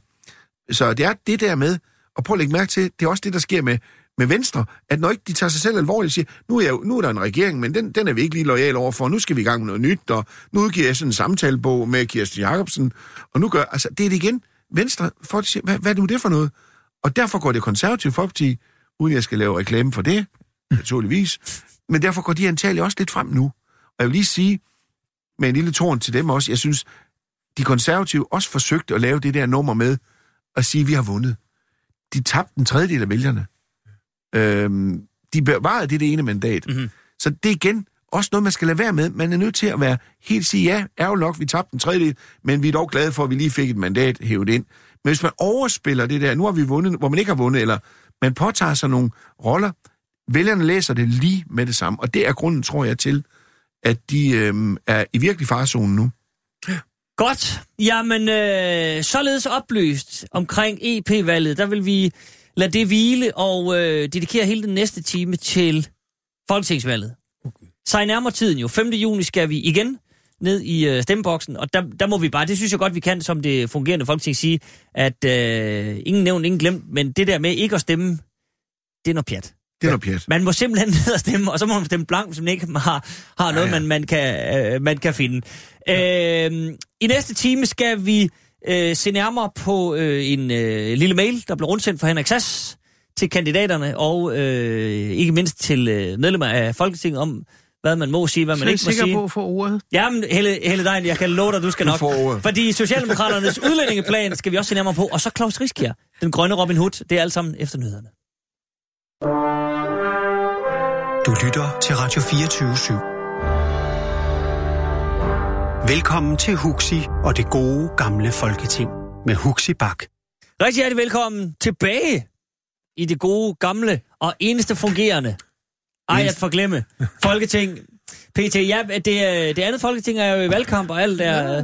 ikke lukket ned, men det er jo en form for... Det er Forretningsministerium. jo et forretningsministerium, en form for teknokrati, der kører ja. lige i en fire ugers penge. Så kan vi prøve det.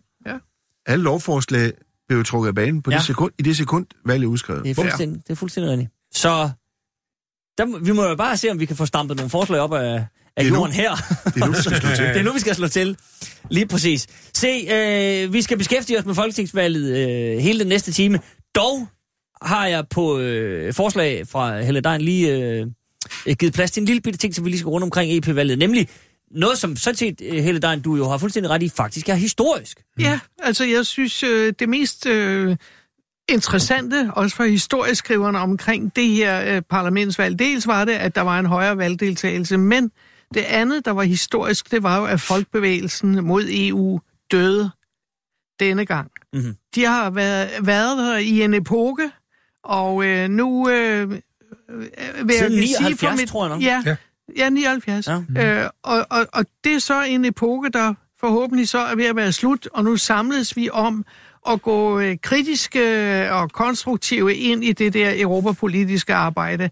Jeg vil sige, for mit eget vedkommende, mit eget parti har også samlet sig, fordi vi har også jo haft øh, siden Jens Otto Krav en skillelinje, der gik for eller imod EU. Det er hele lige så stille øh, og på en ordentlig måde, og så må man sige, så har vi ikke brug for øh, hvad skal jeg sige, den der folkebevægelse mod EU. Vi har øh, brug for kritiske folk og kritiske røster, for vi er jo ikke lallende øh, europæere. Men, men det er interessant, at den organisation nu ikke kunne finde fodfæste denne gang. Mm. Og det må jeg sige, det glæder mig mm. rigtig meget. Det er jo sådan set historisk. Man kan jo så tolke det på den led, at danskerne for det første ved, at valgdeltagelsen, som du sagde, var højere, øh, 10% højere end sidst. Vi er nået op på 66, som jo ikke er folketingsvalgshøjder, men øh, dog flot, også hvis man ser mm-hmm. ud over Europa. Ja. Så man kan vel godt, altså man kan tolke det så langt som, at danskerne er blevet mere øh, EU-begejstrede, i hvert fald, øh, man vil gerne deltage i projektet, man er jo ikke nødvendigvis blevet jubel-europæer, men man vil gerne med i projektet på en eller anden konto. Men skal vi så ikke bare lige sige, en ting er, at øh, folkebevægelsen mod EU er ude i Danmark, men hvis vi så ser ud over Europa, så nævner jeg lige Marine Le Pen, Ja, ja. tordnede igennem i Frankrig. Ja. Blev øh, vandt valget dernede, altså blev øh, klart øh, nummer et dernede. Øh, Nigel Farage i øh, England, kæmpe valg. Og øh, Salvini i Italien, meget, Ja. meget højorienteret mand, som, som øh, også har startet dette valgforbund med Anders Ja. Vistisen, som vi nævnte i, i anden time. Altså, det er jo ikke den samme, det er jo ikke de samme lune EU-vinder, der blæser over Europa. Niels Alman Olsen. Skal vi lige, altså, Jo, men, det, men man skal lægge mærke til, at selvom de brølede meget, de her herrer, det er jo, og damer, de brøler voldsomt. Det er sådan, ligesom om, jo mere man taler, jo mere man brøler, jo mere ret har man. Det er, sådan, det, er jo det, man forstår. Ja. Men den kreds af partier fik jo ikke det store valg, som de havde regnet med. De havde regnet med at stå til en tredjedel af stemmerne i Europa. De fik så, i gåsøjne, kun 25 procent. Men det gør, at de kommer lidt ned i harhøjde. De får ikke den der afgørende indflydelse, som de havde regnet med. Og de er altså ultra højre orienterede. Og når mange af de andre, for eksempel den konservative gruppe, og i øvrigt mange af de andre grupper dernede, nu ikke vil røre dem med en ildtang, er det jo på grund af, at de er så pro-russiske. Og det skal man ikke undervurdere.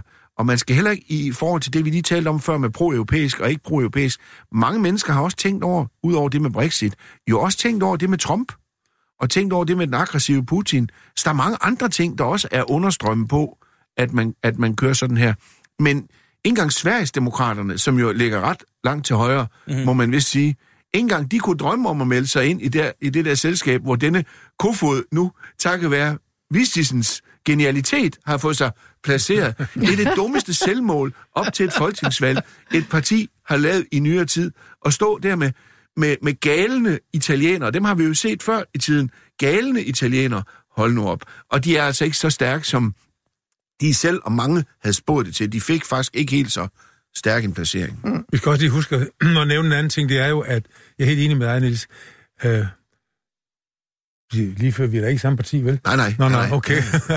Men nej, øh, det du, du nævnte, Le Pen og så videre, mm-hmm. øh, sandheden var den, at hun fik faktisk færre stemmer end ved sidste EU-valg.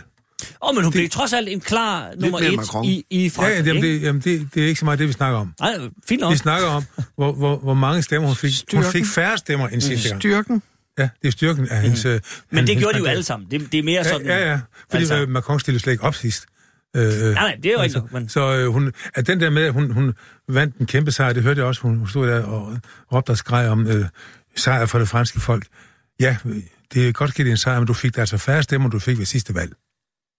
Det interessante, øh, når man ser ud over det europæiske landskab, så er det nye fænomen jo de grønne.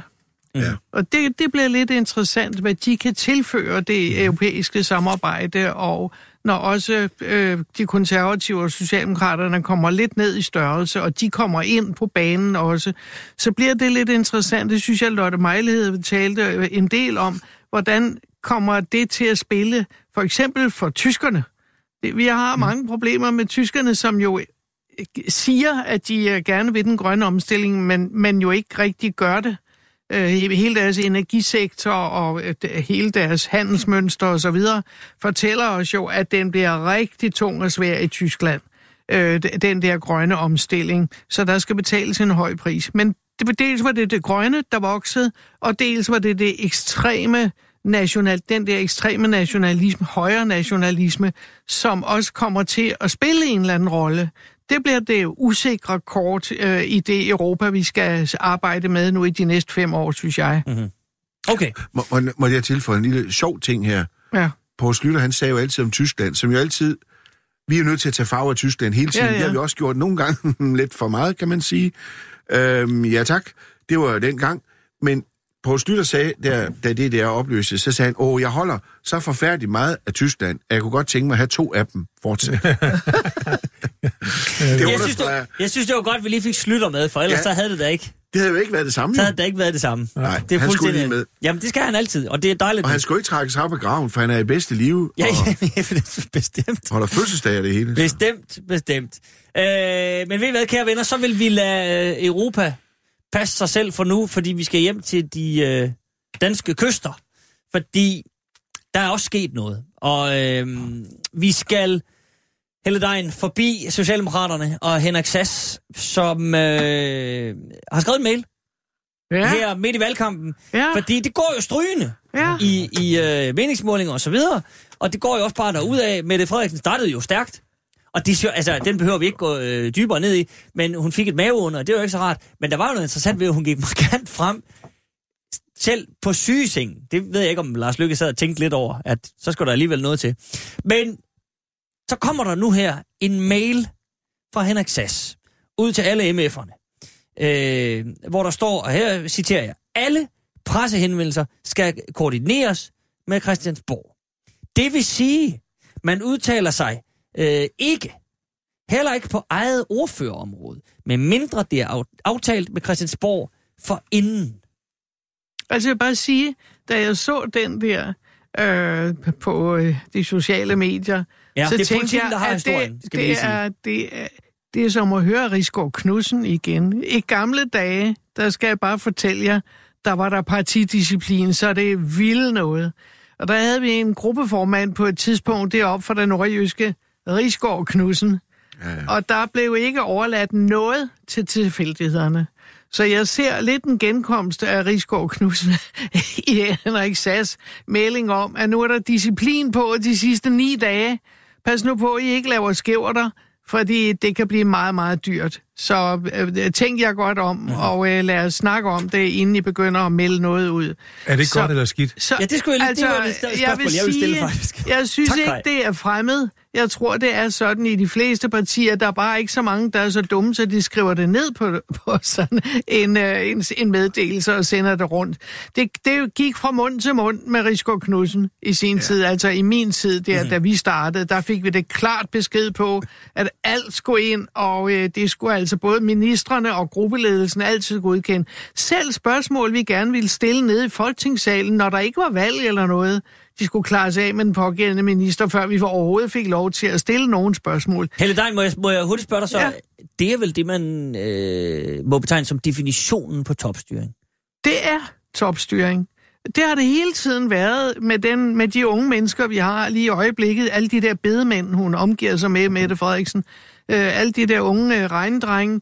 Øh, der har det hele tiden været topstyring, øh, og det har jeg synes øh, fundet meget usympatisk. Men øh, lige de sidste 9-10 dage i en valgkamp, der kan jeg nu se meningen med det, og, og det er så overkommeligt. Indimellem der mellem valgene, der må, der, der må idéer og øh, forslag og tanker, de skal have lov til at gro, og de skal have lov til at trives. Men lige de sidste dage i en valgkamp, der synes jeg, der tror jeg, det foregår i alle partier, der siger man lige, pas på, pas på. Men altså, Helle Dein, Helle Dein må, Ja. altså, han, er det ikke et udtryk for enten mistillid til... Altså, det er jo egne ordfører. Det er ordfører, der sidder og er dem, der ved noget om et om- område. De må ikke udtale sig, før de har været inde og vende Henrik Sass og sagt, jeg har tænkt mig at sige det her, og så siger Henrik Sass, det skal du sgu ikke sige. Sig noget andet. Eller, det er fint nok, den flugter med, hvad vi vil. Enten er det jo et udtryk for øh, mistillid til øh, de mennesker, at man simpelthen ikke stoler på, at de kan tænke selv. Og Nej, det tror jeg men, ikke, Eller det også er. det jo, at, at, at man Jeg simpelthen tror har for ikke, det er mistillid til de her ordfører, men på det er en kan taktisk det vurdering, at vi kan ikke have fejlbolde og fejlslag lige Nej, de men kan, sidste par jer, kan dage. jeres ordfører ikke selv tænke den tanke? Jamen, altså, Det er vel mistillid? Man, man er nødt til, i sådan en uh, kampsituation, der er man nødt til at koordinere, og det ved jeg, det foregår i alle partier. Nu har man bare været så lidt fjollet her og få det skrevet. Jo, jamen, man, man kan også... Man kan også Det foregår der også hos jer. det. Jo, jo, best, altså... Jamen, gør det Det- det, Niels? Ja, Lad os lige ja, få afklaret det. det gør de det. Konservative, skal de laver det også sådan en plan. Der sker det. Valget er det. udskrevet. Vi var lidt inde på det før. Ja. Når valget er udskrevet, så stopper alt lovgivning, så stopper det hele. Så fryses billedet, og det gælder for så vidt også ordførerskaber. Det vil sige, hvis Kurt Børge går rundt og siger, at jeg er fiskeordfører, og nu udtaler jeg mig med, meget mere om fisk, bla bla bla bla, så har han faktisk ikke rigtig noget mandat til at gøre det. Det mandat er udløbet. For det Han er sigt- ikke ordfører længere. Mm, Ja, det er han jo så, ind, men det er han i virkeligheden teknisk set ikke, Nej. fordi han skal, det er ikke sikkert, at det bliver Kurt Børge, der bliver genvalgt, til, når der nu skal vælges ordfører efter folketingsvalget. Så derfor er de jo også i sådan et forretningsministerium, det er et ikke? forret- Altså- og, og alle er jo overladt til sig selv. Det er jo ikke sådan, at folketingsmedlemmerne... Jeg kan huske, da vi talte partistøtteordning en gang her, der talte vi om, hvorfor det var så vigtigt, at de enkelte lokale kandidater og folketingsmedlemmer også havde lidt at gøre med øh, pengemæssigt. Øh, Det er jo ikke sådan, at de her folk, der sidder ude lokalt, øh, at de er, bliver betragtet forskellige. Altså, der er en, der er, der er medlem af Folketinget i dag, og så sidder der en, en Jens Werner lige ved siden af. Han er ikke medlem, men de er lige, de kæmper jo om at komme i Folketinget. Ja. Så derfor er der ingen, der kan... Jeg ved godt, man vil som folketingsmand, der nu sidder her, puste sig lidt op om, jeg er jo den, og jeg er jo den. Øh, altså, vi har jo også en, en Anders der, som er udenrigsminister nu, og så videre, så videre. Men billedet er kandidater alle sammen. Ja, og derfor er man nødt til at have... Jeg vil godt forsvare den topstyring en lille smule. Jamen, man er nødt til at have en, en topstyring af tingene, og man kan ikke have, at en eller anden skvadermikkel nede i Sønderjylland ødelægger et billede, som Mette ikke skal lave andet end at sidde og høre på, på Men, hans men Niels, må udsagn jeg så om ikke et eller bare, må jeg så ikke bare lige sætte et komma noget, der? Må jeg så ikke sætte et komma der, og så lige Jo. øh, anholde, at du siger, en eller anden skvadermikkel, de falder vel tilbage på, at man i så fald er et parti af ja. skvadermikler. Man har nogle folk, der render rundt og ikke øh, Nej. styrer noget, og hvis de skvadermikler, så ender med at blive ordfører for det parti, det er vel også et problem. Nej, det Niels mente var ikke skvadermikler på den måde. Jeg har hørt det, det meget var tydeligt som skvadermikler. Det er kandidater på lige fod. Ja, det er det, jeg mener. det er Ja, ikke en der kan du ordfører. bare høre. Det er ikke en valgt. Det er, det er ligesom... Det, det Rit mener Nå, men- jeg. men det- det, det- Svend mener jeg. Ja, jamen, jeg Ja, har det- også læst Hans Mortensens bog. Men, men hør Det var engang, jo nødt til en gang. hør det er engang, fuldstændig- venner, venner, Det er fuldstændig korrekt. venner, hør engang her. Helles, Helles citat af mig er fuldstændig rigtigt. Ja, det skal jeg da love for, men altså... Næste punkt. Næste punkt. Ah, nej, nej, nej, nej, prøv at høre. Som sagt, det er et forretningsministerium, det her, og derfor, og i øvrigt, her vil jeg citere min gode kollega Pia Kærsgaard, man diskuterer ikke med formanden. Gør man ikke. Nå. Ikke lige i den her sag i hvert fald. Nå.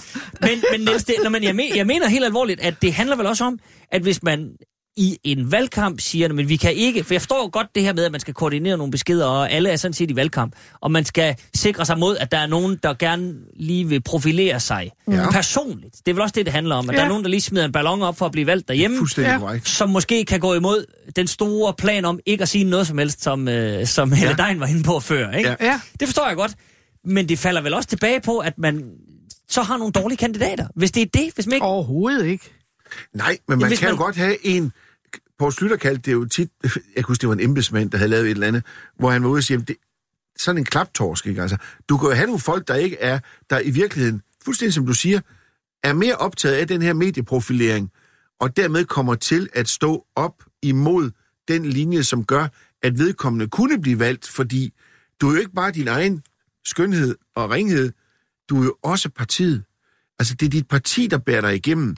Dermed er det også hovedangrebsstyrken. Det er, partis, det er i valgkampen. Det er partiets central, der er nødt til at lægge en linje, og den er man nødt til at holde fast i. Og der kan man ikke tillade sig at, og jeg siger det kærligt ment, der er ingen, der skal føle sig krænket ud i landet. Jeg siger det kærligt ment, derfor kan man ikke tillade sig, at nogen kommer til at lave, så siger jeg, en skvader Mikkel. Altså, Men, men må, jeg så, må jeg så stille. Ja. et opfølgende spørgsmål? Fordi det er i virkeligheden det, der er øh, kernen af løjet her. Nu har vi pillet lidt, og, og, og vi er kommet langt ind. Men det handler vel om så, hvor demokratisk det her er. Fordi hvis man nu er lokal kandidat, der stiller op på, at man ikke er 100% enig med den førte linje. Ja. Hvis nu man ikke er enig med SAS, hvis nu man ikke er enig med Mette Frederiksen, og siger, jeg er socialdemokrat, jeg føler mig som socialdemokrat inde i hjertet. Ja. Jeg står på listen, jeg vil gerne stille op til det her, men jeg vil ikke stille op som socialdemokrat, sådan som de synes. Der kan jo godt være øh, en enkelt eller to korridor socialdemokrater. Nu skal jeg ikke bande over for øh, Helle Dein, men altså, øh, der kan jo godt være nogen tilbage af dem. Det er vel et demokratisk problem, at de kandidater, som gerne vil stille op på, på deres, hvad skal man sige, egen socialdemokratiske platform, det kan de ikke få lov til. jo, det kan de godt. De skal bare Jamen. koordinere det med centralen. Jo, og der får de jo så at vide, det kan du ikke. Det kommer an på, hvad det er, de siger. Nej, det kommer overhovedet ikke an på, hvad de siger.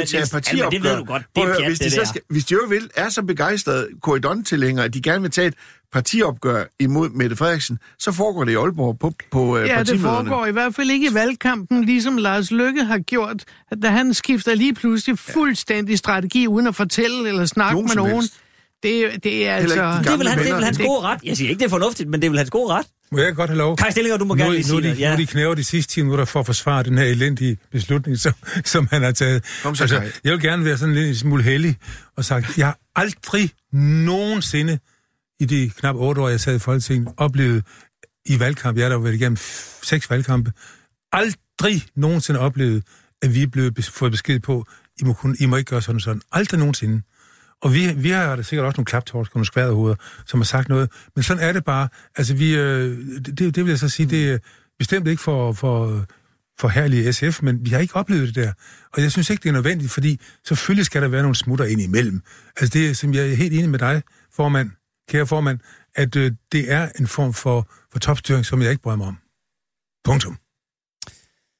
Okay. Jo, men der var vel et eller andet omkring jeres tidligere øh, formand, som øh, smeltede SF fuldstændig sammen på grund af en manglende koordination øh, i sit Ja. parti, inden, Ja. du bliver alt for, inden du bliver alt for heldig. Jamen sådan er det. Jamen sådan er det. Men det, er jo- det er vel en det. del af det. Det er en som del af det. Ja, det er det, jeg kan huske nemlig. Ja. Og det viser, viser at det, jeg har jo ret. Altså, vi har ikke, han, vi, vi, vi, øh, vi, har ikke, vi har ikke noget med den der Nej, nej. Øh, topstyring Men, men jeg vil sige, jeg synes det, ikke, og det det er... koster, Ja. det er rigtigt, det koster at være demokratisk. Ja. Det er svært, Niels, det ved jeg godt, men det koster at være Jo, jo, demokratisk jo. en gang imellem. Prøv at høre her, der er jo heller ikke nogen... Hold kæft, var jeg heldig, hva'? Jo, men der er heller ikke nogen... Jeg forstår udmærket, men, men jeg vil sige, der er jo heller ikke nogen, der synes, det er mærkeligt, at nu det der udsagn, som kører her live, mens vi har udsendelsen her fra, fra Søren Gade, om at han ikke vil hænge sammen med Lars Løkke og sådan noget, nu kører den for fuld skrald, Ja, og, og, og man kan se, at nu øh, begynder Søren Gade at ryste lidt i bukserne. Og det er da fordi, at nu har Richter skrevet til ham, og, og der er blevet ringet 1200 steder. det koster. Ja, Claus- det er Claus Richter er- er partisekretær det, i, det, er deres, øh, det er deres øh, general... Øh, Claus Richter. Claus, Det- Claus, ja. Claus Richter. Jeg tror ikke, Claus Richter har ringet til nogen. Nej, Claus Richter. Ja, præcis. Claus Richter. Denne. Claus Richter, som er ansat partifunktionær i Venstre, som jo generalstabschef, som jo skriver til højre og venstre. Han har selvfølgelig også været på stikkerne her til morgen, for at få dæmpet oprøret fra Søren Gade. Og det kan, så det er også et eksempel på, at selvfølgelig agerer man i partihovedkvartererne i- de, en uge inden. Nu taler vi ikke dage, vi taler timer nu, inden valglokalerne lukker. Så er det klart, her skal der være styr på det. Mm. Okay, så bare lige for at få rundet den af, så er, øh, hvis man som almindelig vælger sidder og undrer sig, øh, eller måske bare tænker over, hvordan og hvorledes, så er valgkampen ikke det mest... Øh, man, skal, man skal holde mere øje de fire år, fordi valgkampen, det er ikke der, det er allermest demokratisk. Det var derfor Mette Frederiksen på et tidligt tidspunkt i valgkampen sagde, I skal lægge mærke til, hvad der bliver sagt og gjort mellem valgene.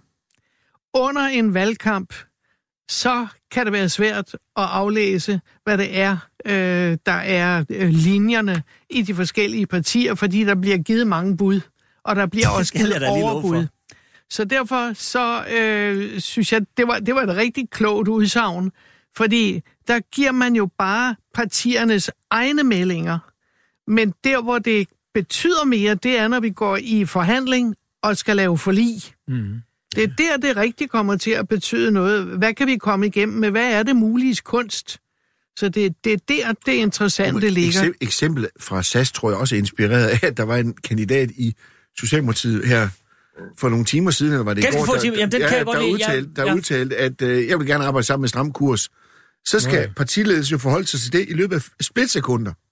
Det havde man jo helst været fri for at skulle bruge tid på. Det var en, jeg har desværre, hendes navn undslipper mig, men en kandidat i Nordjylland, som sagde, at, og jeg tror faktisk, hun var nede omkring, det var noget med psykiatri, Psykiatri, ja, ja. Ja, ja. ja. at hun øh, kunne måske godt se et, et samarbejde med Stram Kurs, der, fordi Ja, ja, ja. de også har udtalt sig på, at Ja, der, ja. skal, Ja, ja. der skal bedre forhold, og, og Mette Frederiksen forleden øh, fremlagde en, øh, en plan for bedre psykiatri i Danmark. Men øh, så, så er vi vel tilbage øh, til, hvorfor, Nils Alman, sidder man ikke tilbage og siger, jamen, øh, det må jo stå for egen regning, og så bliver hun ikke valgt, antager vi. Jo, Hvorfor men skal, det- hvorfor skal der slå for, så hårdt fordi, ned det pres? fordi mediebilledet i dag er sådan, at splitsekunder efter, at en eller anden, der har partiemblemet på, siger Ja. ja. noget, så skal ledelsen forholde sig til det. Ja. Det er jo medieverdenen i dag. Det er jo ikke som dengang med Rigsgaard og vi andre der. Det var jo sådan lidt mere... Der kunne man komme, komme gik hvad som langsommere. Ja, det gik lidt langsommere. Ja. Altså, Camilla dag, Fabricius hedder hun i øvrigt, bare får jeg lige at vide Ja, ja, i ja. min øh, altid Ja. trofaste øresnegl. det er mere for at sige, det går så stærkt nu. Ja. Ja. Der, er- der er en medievæg, som øh, med det samme øh, ramler afsted. Og mediebilledet vender meget tit op og ned på virkeligheden og proportionerne. Det er jo det, der er det farlige for en øh, partilse. Altså det, som du nu siger med Søren Gade, den er da svært. Vi andre sidder der og gnider os i hænderne over på den øh, anden halvdel her. Der, Det er vi sidder der bare og glæder os Jo, jo. over, at øh, de sidder og klokker rundt i derovre hos Venstre. Jo, jo. Og det er da synd for de der venstrefolk, altså ja. at de skal op og slås med sådan ja. noget.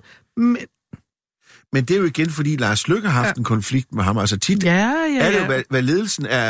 Altså, Og det, nu har bliver, han selv spillet ud, som Ja. han har gjort fuldstændig uden at snakke med nogen som helst. det giver vanskeligheder. Okay. Ja. Men nu sidder, jeg, nu sidder jeg her i midten for en gang skyld. Jeg plejer at sidde ude til venstre. Ja. Men den plads er Helle Dejen taget i dag. Den venstre side. Nej, jeg vil bare sige, at, at øh, vores konklusion er jo den, at I, I sidder og forsøger at forsvare det, og jeg synes ikke, man kan forsvare det. Altså, jeg synes, jeg, synes, jeg bryder mig ikke om den der topstyring, selv ikke de sidste 8-10 dage, fordi øh, man skal have lov til at komme med nogle, nogle ting, for det giver måske også partiet mulighed for at sige, jamen det er ikke partiets officielle holdning. Det synes jeg, der egentlig godt kan være en, en positiv vinkel på den. Altså, der kommer en eller anden ud og Er det ikke i noget. denne her medieverden?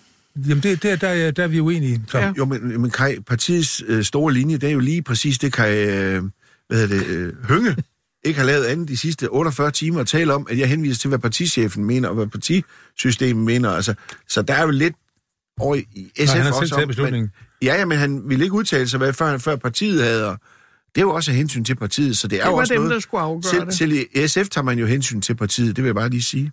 Selvom partiledelsen så udtalte, at det var Carsten Hønges egen afgørelse. Men det, så, og den, Jo, jo. den svæver jo i luften stadigvæk på en eller anden måde. Vi ved ikke rigtig, hvordan den endte, men nu... Konklusionen er, at vi er ikke, vi er ikke enige. Skal Vi- vi, vi ikke vinde dem? Lad os være enige En om vis at være topstyring er der uenige. vist i alle partier. Mm, ja.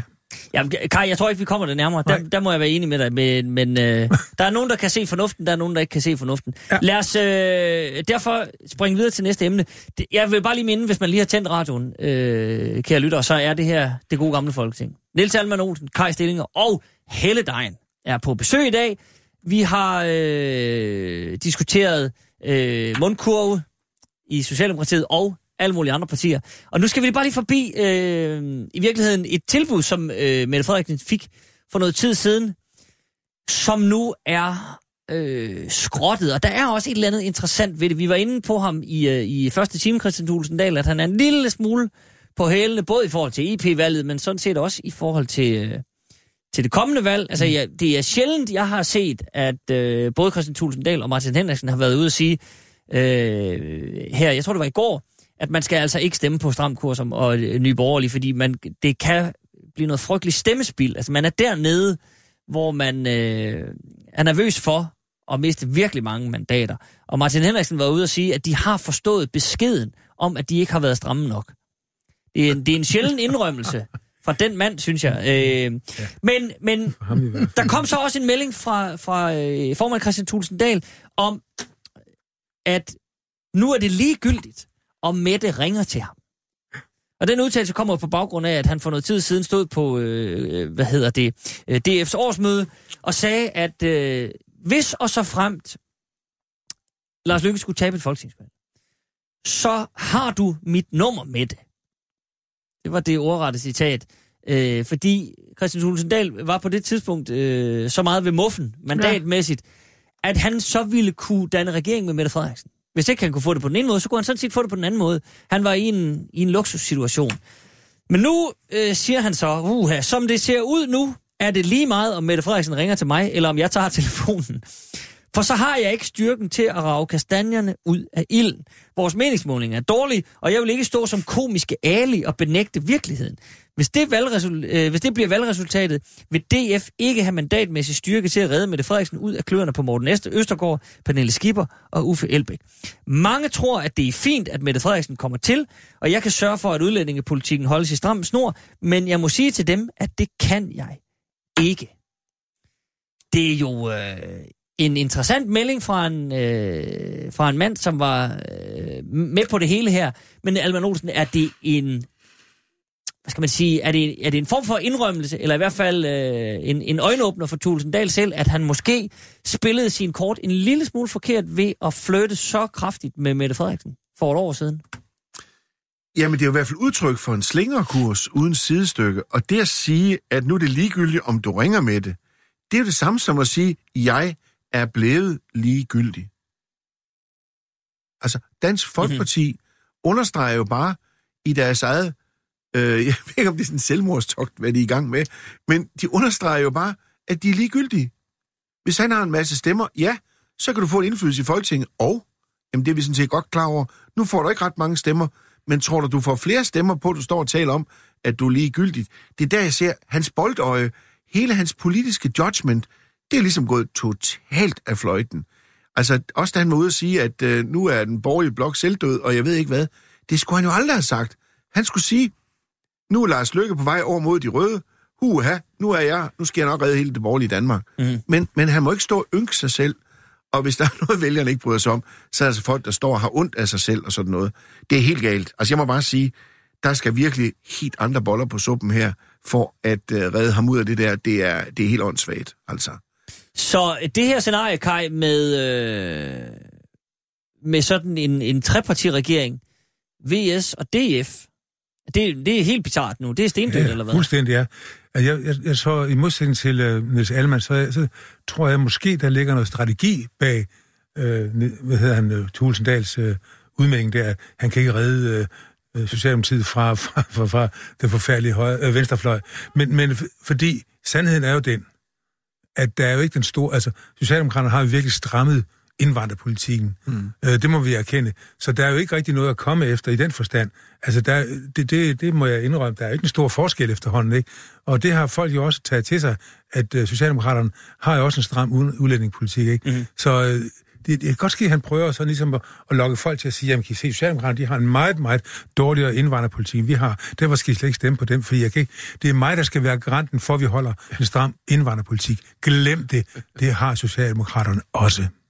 Men er det fordi, ligesom vi talte om tidligere, at øh, mm-hmm. lige pludselig så er alle grønne, og lige pludselig så er alle strammere, og så... Øh... Ja, mm. det, er jo sådan, det er jo sådan, det er. At, at der, der har Mette Frederiksen jo omfavnet øh, Det er jo det, hun skulle... Altså, han er blevet omfavnet til næsten til, til døde af, af Mette. Han er blevet kvalt. Han er blevet kvalt af, af, af Mette for Aalborg. Ja. Så øh, derfor er det... Så skal man ikke stå ud og sige, at nu ligegyldigt om du ringer, det er altså sådan halvfornærmet, også en ret ubegavet bemærkning at komme med, vil jeg sige, i en valgkamp. Det er det altså. Mm. Ja, Heldein. Jeg sagde for lang tid siden, øh, også i det gode gamle folketing, at nu skulle man lægge mærke til den strategi, der blev lagt fra S. Nemlig, at vi ville hen over midten for at hive Dansk Folkeparti øh, vælgerne tilbage. Øh, det blev vi kritiseret meget for. Men det er faktisk det greb, der nu giver Socialdemokratiet og den røde blok muligheden for at danne en regering. Det er det greb, der har gjort, at den blå blok er fuldstændig smeltet sammen. De sørger selv for det, men derudover, den øh, værdikamp, der øh, vil jeg sige, at Dansk Folkeparti har jo tabt en del, og også selv indrømmer, at de har tabt øh, på den øh, mm. kamp. Ja. Øh, det er Socialdemokratiet, der er kommet ud og er i stand til det, også det vælgerne giver udtryk for, at de tror mere på, at Socialdemokratiet kan levere på de punkter, som Dansk Folkeparti har sagt, de gerne vil ind på, nemlig det med pensionisterne.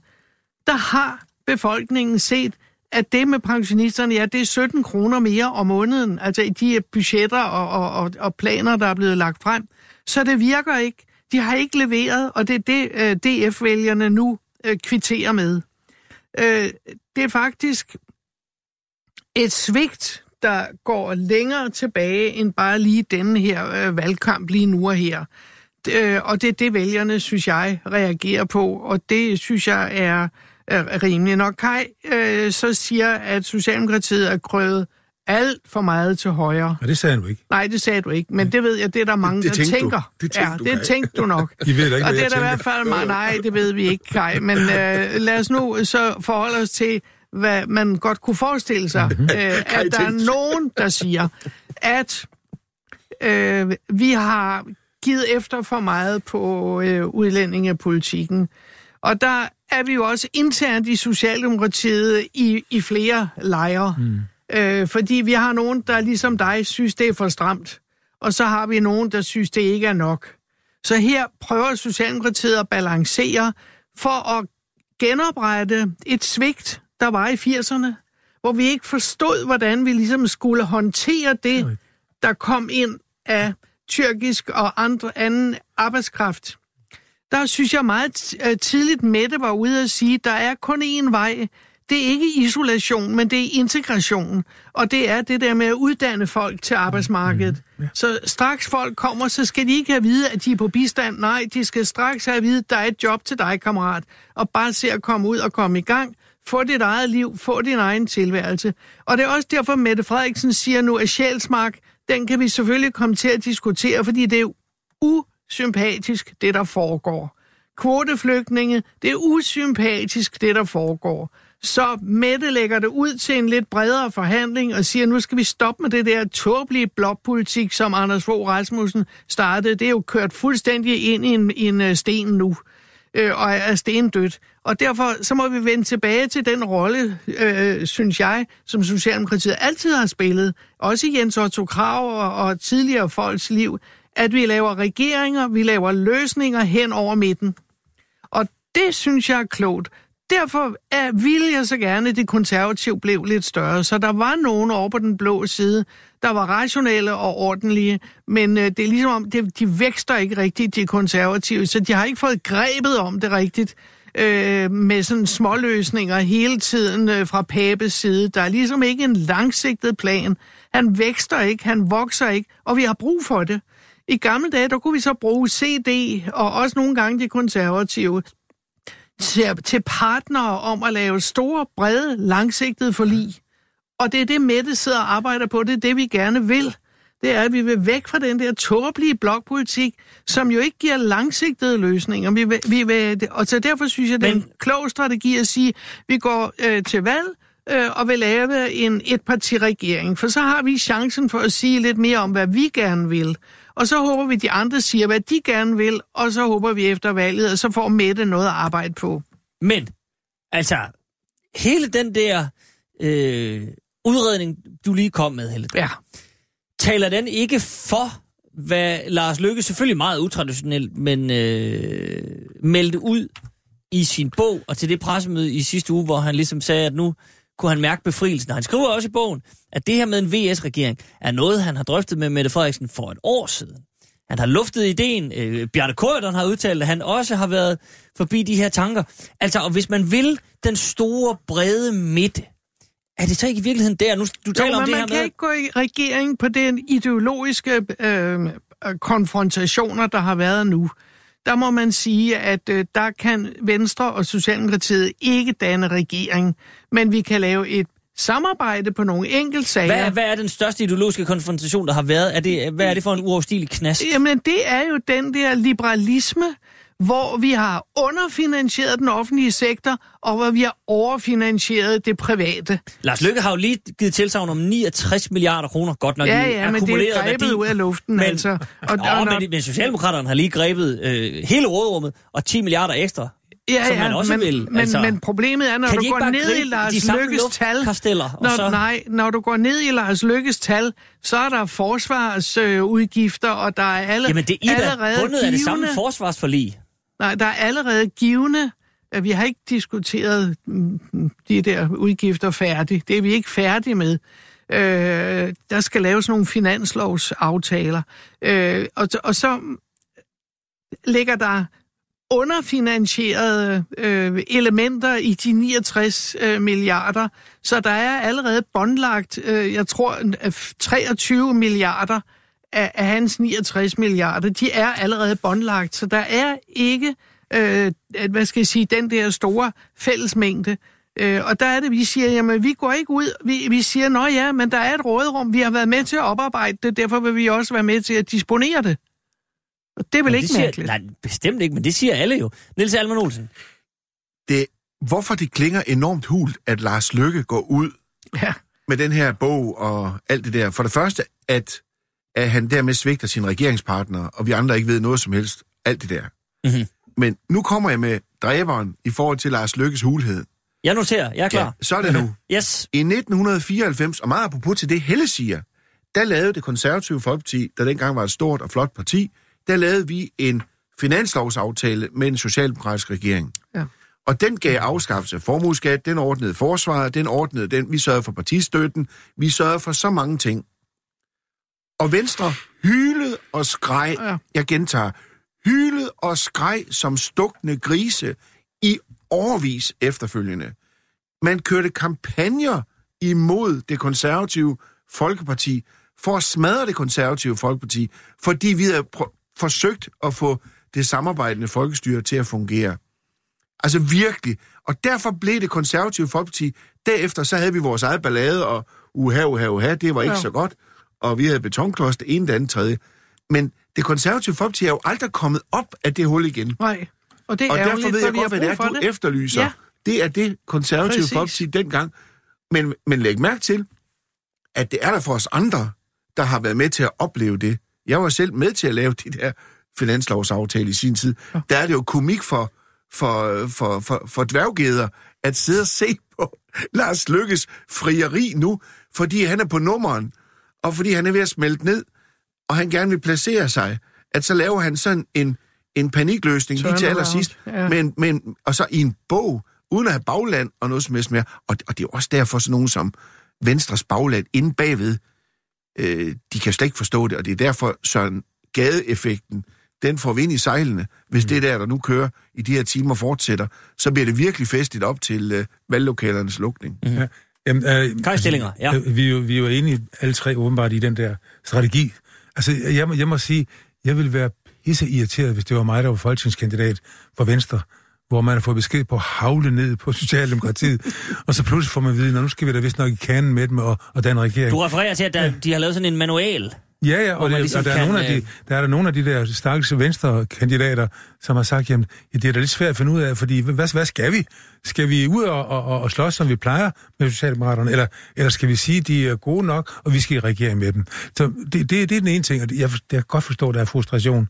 Men den anden ting, det er jo også, som du nævnte, at hvad er forskellen på det? Altså øh, på Venstre og, og, og Socialdemokrater, der er alt for store forskelle. Ja. Alle de der nedskæringer på uddannelser, på sygehusvæsenet, på, jamen, på plejehjemsområdet, skattelettelser til de velhavende, skattelettelser til de velhavende, flere penge til militæret, opgør, ikke mange opgør på alle de store firmaer, der ikke betaler skat. Der er så mange store problemer, som, som gør, at der er forskel på Venstre og Socialdemokratiet. Og Men de er det der ting, er det ikke noget, man kan overkomme? Der har jo været snakker Nej, om det. kan du ikke overkomme. Nej, de er for det, store. Det, de er for store. Praktisk det, samarbejde, ja, men ikke ja. det der. Nej, det, der, der, der er ikke noget at diskutere. Ja, okay. Jeg er ked af det, Huxi, men uh, der er ikke ja, det, noget Altså, jeg er, er ikke som sådan indblandet i sagen. oh. Ja, formand for Folketinget. Mit, jo, men det er jo... Mit lille parti forsøger og håber jo, vi kan, vi kan høste lidt af den meget forvirring ved at, ved at man kan samle sig omkring Papes her. Vores... Jeg skal heller ikke grines, altså. Nej, det er nu. Det er, altså, det er det konservative folkepartis leder, vi taler om her. Men ved I hvad, så er jeg glad for, at vi lige har et kvarter tilbage, hvor vi kan bruge tiden på et helt alternativt bud. Nu har vi siddet her og, og snakket meget om øh, både de gode gamle dage, og sådan set også de gode gamle partier, men der er jo øh, fire nye, der stiller op og vil noget. Tre nye og et, og et ældre, som er vendt tilbage, genopstået, kan man oh, ja. sige, i deres egen ånd, kristendemokraterne. Ja. Det er godt nok ikke lige dem, vi skal tale om, men Claus Risker Pedersen. Han er jo søsterparti til mit Ja, ja, og stiller op for partiet Claus Risker Pedersen. Øh, og, og fik meget omtale lige, da det dukkede op, og så har han druknet lidt i Rasmus Paludan, fordi der er bare noget med brændende koraner, som øh, gerne vil fjernsynet. Og det må man bare acceptere, tror jeg. Men jeg har taget ham med i dag, fordi han øh, forleden præsenterede øh, en ny klimafond. Han vil gerne være, og det er et øh, ordret citat, og det hedder øh, forslaget faktisk også, øh, den grønne Robin Hood. En fuldt finansieret klimafond, og den er super kort, så jeg, øh, jeg har faktisk ikke engang, øh, vi har nået ikke engang at sende den til jer. Nu læser jeg den bare op, for den er lynende kort. Og så kan vi lige vende, mm. om det her måske er noget. Mm. Vi er jo enige om, at klimaet er det nye, og øh, det betyder noget for alle. Men der er altså muligvis nogle interessante takter i det her. Øh, femårig periode skal fonden operere. Øh, den skal sikre 50 milliarder kroner. Hvordan? Til en, jamen, det kommer. Det kommer nu. Fordi det er fuldstændig klart, hvordan... Og sådan set, øh, på papiret i hvert fald meget simpelt. Det er derfor, vi lige tager den. Øhm, det handler simpelthen om, at velhavende bedsteforældre og familier med høj indkomst skal stå for finansiering. Blandt andet. Men det er primært dem. Han siger sådan her, det er en Robin Hood, der tager øh, fra velhavende og giver til klimaet. Og vi er sikre på, at de velhavende ikke har noget imod at spytte lidt i bøssen, siger Claus Riskær. Øh, og det går helt præcist ud på, at folkepensionister, der har en bruttoindkomst på mere end 600.000 og et formueafkast på over 75.000 kroner om året, øh, de skal ikke modtage folkepensionens grundløb, øh, grundbeløb i en femårig periode. Og øh, hvis det står til Claus Riske, så skal øh, familier lige øh, ledes afstå øh, fra modtagelse af børnesjekken, hvis de har en årsindkomst på mere end 950.000 kroner. Det er jo altså velhavende familier. Øh, og så i øvrigt vil de lige indføre en beskatning på 5% på renteindtægter på obligationer det er jo folk, der har penge i forvejen, og det er jo ikke sådan det helt store hug her. Det er noget med at sige, at ved du hvad, du har penge nok, du får ikke børnepenge. Øh, og pensionister, der har det øh, helt fint, og hvis man er pensionist og får 600.000, så går det nok endda. Er der noget for gjort, Kai, i at tage penge fra... Er det ikke, øh, er det ikke, lyder det ikke meget godt for en SF'er? Jo, det lyder umiddelbart øh, øh, øh, ikke utiltalende, sådan vil jeg hellere sige det. Men Det, det er sådan svært at overskue, øh, øh, øh hvad konsekvensen er. Men øh, jeg kan da godt se, altså, der er der sikkert mange velhavende, som ikke behøver øh, det der grundbeløb. Men på den anden side, det er sådan en hævdvunden tradition, at uanset hvor, hvor velhavende du er, selv Dyne Larsen får jo øh, folkepensionens grundbeløb. Det, det, men er det ikke også noget pjat? Jo, er det ikke lige det, præcis jo, det, han tapper ind i her og siger, jo. jamen hvorfor skal Dyne Larsen have jamen, folkepensionens grundbeløb? Ja, jamen, det er også det, jeg siger. Det, det, det, det, der kan jo købe golfbolde for det, og, ja, ja. og så gå jamen, og hygge men altså siger, det der... Det, det lyder, det lyder sådan umiddelbart tiltalende øh, på en eller anden måde, men jeg kan ikke lige gennemskue, hvor, hvor, hvor, hvor oprigtigt det er, men... men øh, jeg tror, det, skal jeg ikke, men altså, jeg tror, ja, at han er ret oprigtig. Det kan da godt ske, at der er noget at komme efter der, men, men at det så gør, at man så skulle stemme på ham, det, det er jeg nu mere i tvivl om.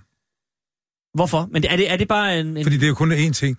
Alle andre ting, øh, øh, alle andre økonomiske forhold, øh, forsvaret, øh, nævnte... Øh, altså plejehjem og sådan noget. Han, hans holdninger til det ved vi ikke noget om, jo. Og Altså, de står det- på hans hjemmeside, man kan bare gå ind og se. Ja, men det, det gider jeg sgu ikke. Så er det jo din egen skyld. Ja, det er det. Det, er, altså, det, det koster jo noget at være, være med i det Ja, her. men, ikke, ja, ja. Du kan jo ikke forvente, at Claus Riske kommer hjem til dig og fortæller det. Ej, det du er nødt til lige ikke, at. Ja, at men, det, men deltage det er nok, ja. Jo, men øh, jeg kan ikke rigtig overskue det. Der er du med til Carsten Hønge, Ja. fornemmer jeg. Det tror jeg. Godt. Helle Dein, hvad siger du? Jeg siger, det kan ikke lade sig gøre. Det Claus Riskær glemmer, fordi han er sådan charlatan-typen der, det er, at det her velfærdssamfund bygger på en samfundskontrakt mellem alle borgere. Og det vil sige, at både rige og fattige skal have noget tilbage i forhold til den skat, de betaler. De skal føle, at de er en del af velfærdssamfundet. Og derfor, den, vi har haft den med børnechecken. Jeg ved ikke, hvor mange gange øh, i skat. Øh, jeg har siddet i finansudvalget, jeg har siddet alle mulige steder, hvor vi har diskuteret den. Det, det, og det er det samme med SU, og det er det samme med boligydelser, og det er det samme med boligbeskatning osv. Det hviler på nogle uskrevne, men vigtige balancer imellem samfundsgrupper i vores samfund. Så der skal være noget til alle. Og derfor kan man ikke bare lige sige, at vi skrotter lige folkepensionen, eller vi skrotter lige børnechecken. Øh, men det gør de jo heller ikke, men de nej, bliver nej, til en men vis, altså, til en du, vis gruppe. du indkræver den lige i, i en årrække og så videre. Det kan du ikke få et flertal for nogen steder. Du kan i hvert fald ikke få det i det danske folketing. Så det er billigt, billigt valgtræk at smide sådan en bold op i luften. Han ved lige så godt selv, at den kan slet ikke lade sig gøre. Den kan ikke finansieres. Der er ingen partier, der kan se sig i den.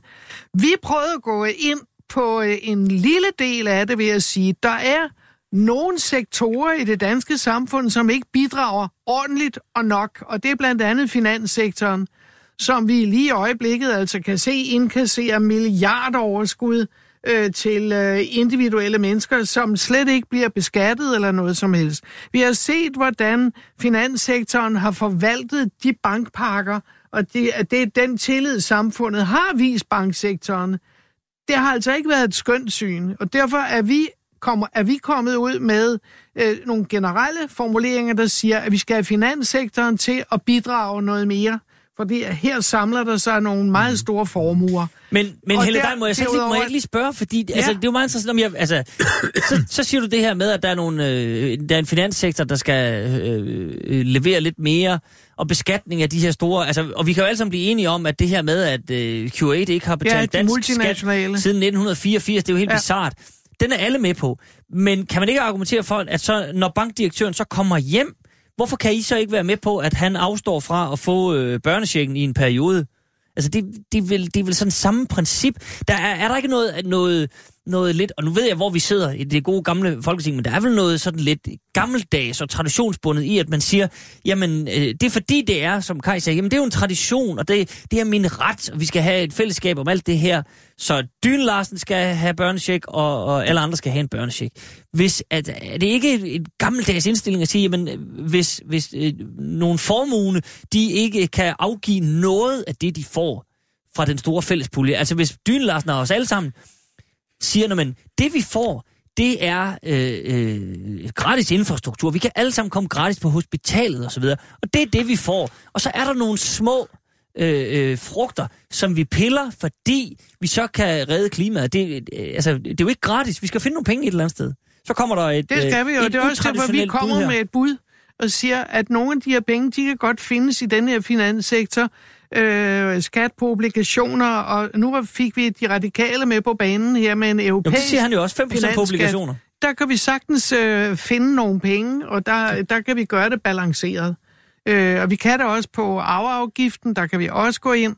Men, øh, men, men, men de andre, det er, det, er, det er billige, hvad skal jeg sige, valggimmicks øh, Men, men, er, det, men er, det, er det fordi, det er sidder ikke fast? Men er det fordi det her med, det er min ret?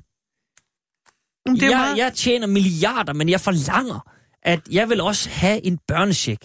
Fordi jeg er en del af det her samfund, det er- Niels Halman. Er det ikke sådan en, er det, er det ikke lidt mærkeligt? Jo, men Riskær spiller, ja. han spiller jo han spiller jo mange sjove spil, ikke? Og ja, på mange måder synes jeg, han er vældig underholdende at høre på. Det tror jeg, vi alle sammen synes, det er interessant. Man kan da, nå, hold det op, nu kommer han der.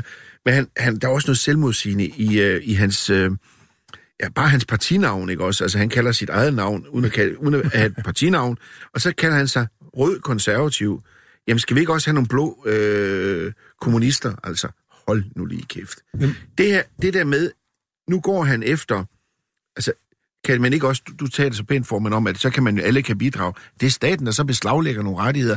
Netop i, synes, det var så godt sagt, hele det der med, vi har en samfundskontrakt om de her ting. Ja. Der, er nogen, der er nogle sager, der står fuldstændig stille i vores samfund, som man ikke skal røre ved. Det er sådan nogle grundpiller. Jo, men Niels, Øhm, Niels hør nu her. Vi har jo, det, det er da og, klart. Og det er jo ikke sådan, der, at, det er jo ikke der- sådan, at Danmark ikke kan løse sine klimaproblemer, uden at man skal ud og beslaglægge. Og hvor mange, hvor mange såkaldt milliardærer er der i Danmark? Altså, det er jo små, bitte Åh, nej, eksempler. ja, ja, men så, vi siger jo heller ikke Det er jo- milliardær. Det er jo folk Nej, med en årsindkomst på over 950.000. Det var der, der er Ja, masser men- af. men jeg siger nej, men jeg mener, nej, må jeg bare lige, fordi det, det er da interessant det her med, øh, altså, nej, fortsæt. Nu kommer jeg væk fra jeg- mit jeg- jeg spørgsmål. må- Nej, godt men lige det er jo, sige jeg, ved- jeg tror godt, jeg, jeg ved, hvad formanden mener. Okay, godt. Jeg tror, jeg Ej, ved, hvor hvad, godt. Ja, formand, jeg, jeg, jeg, jeg, Tænk, er at vi helt er klar nået over- så langt. Jamen, det, det formanden sikkert mener, det er jo, at kan I ikke lige komme op af stolen og så sige, det, er det rimeligt? Det er mere rimelighedsprincippet. Nej, nu kan jeg huske, hvad det var, jeg ville sige. Det, jamen, det er det her med, at vi har nogle ting, vi står på, og det er rigtigt nok. Men det er jo ikke, altså, vi har jo taget nogen opgør med noget. Sundhedssystemet er gratis, tandlæger er ikke gratis. Jo. Hvorfor er der ikke nogen, der slår sig i tøjet siger, jeg vil fandme også have tandlæger, det er da min ret. Jo, jo. Vi, vi Og har jo også- taget nogle valg Jo, jo, på og de der var der også punkter, efter- og der det, var også det skal vi vel der kunne gøre. Det er ikke droppet, sikkert, det skal være det her, Der men vi skal da kunne tage der nogle valg. droppet, og der var også Radio 24 der skulle lukkes, og ja. altså de der lidt hovsa fifi løsninger. Nu skal vi lige på bordet. Jeg ved godt, jeg blandede to ting sammen her, helt bevidst, men det var for at sige, det er sådan lidt hovsa friskagtigt. Lige nogle få timer inden valglokalerne lukker. Forresten, skal vi ikke lige have lidt ondt i numsen af, at der er nogen, der får det her? Øh, det var i hvert fald ikke den konservative rigskær, vi hørte i dag.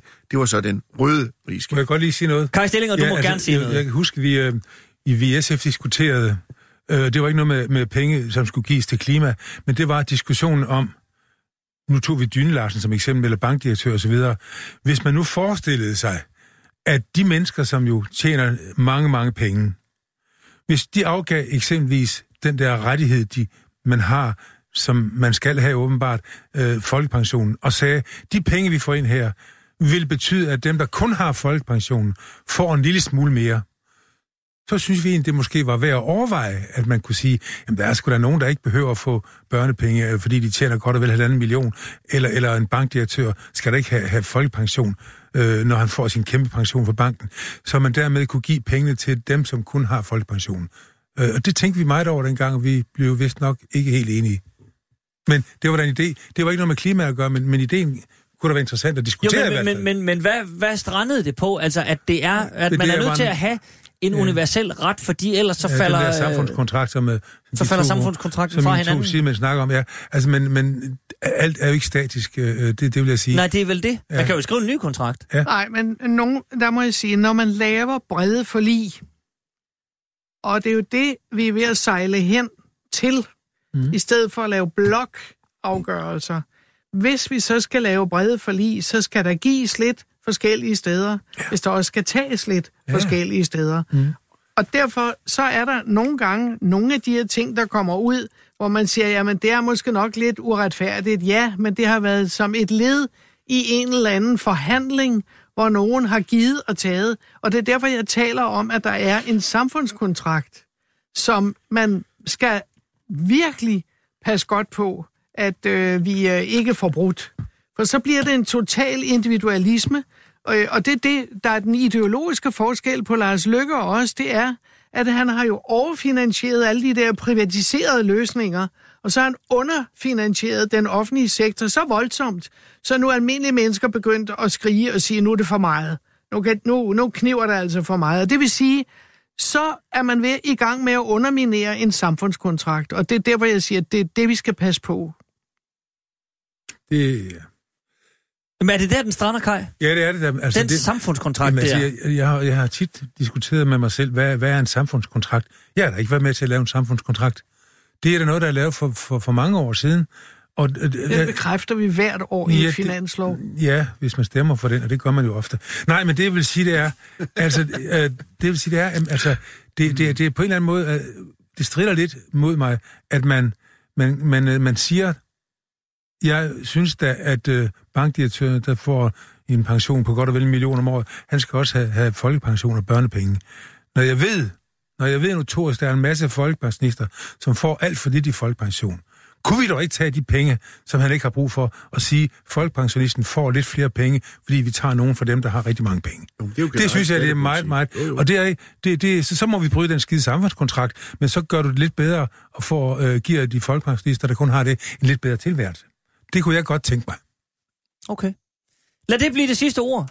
Vi når ikke mere i dag. Vi er øh, simpelthen løbet tør for tid. Øh, jeg synes, vi kom vidt omkring. Dejligt vidt omkring. Ja, ja, som altid, vil jeg næsten sige. Og det er jo vores pligt, mens de andre øh, folketingspolitikere er i øh, valgkamp, så holder vi skansen Vi holder her i det skansen. gode gamle. Ja. Vi er øh, tilbage i næste uge. Det er godt nok med et andet hold, det er selvfølgelig lidt ærgerligt, men øh, det skal nok gå Ja, alligevel. det det. Så må I dagen før. næstbedste. Ja, ja, vi, Det er vi, dagen vi, nøjes i næste uge. Det er dagen før dagen.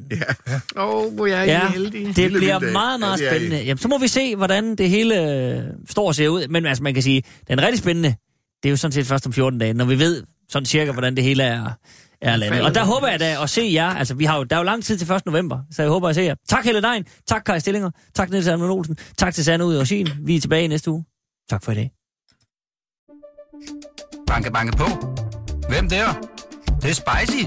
Spicy hvem? Spicy Chicken McNuggets, der er tilbage på menuen hos McDonald's. Badum, bom, tji.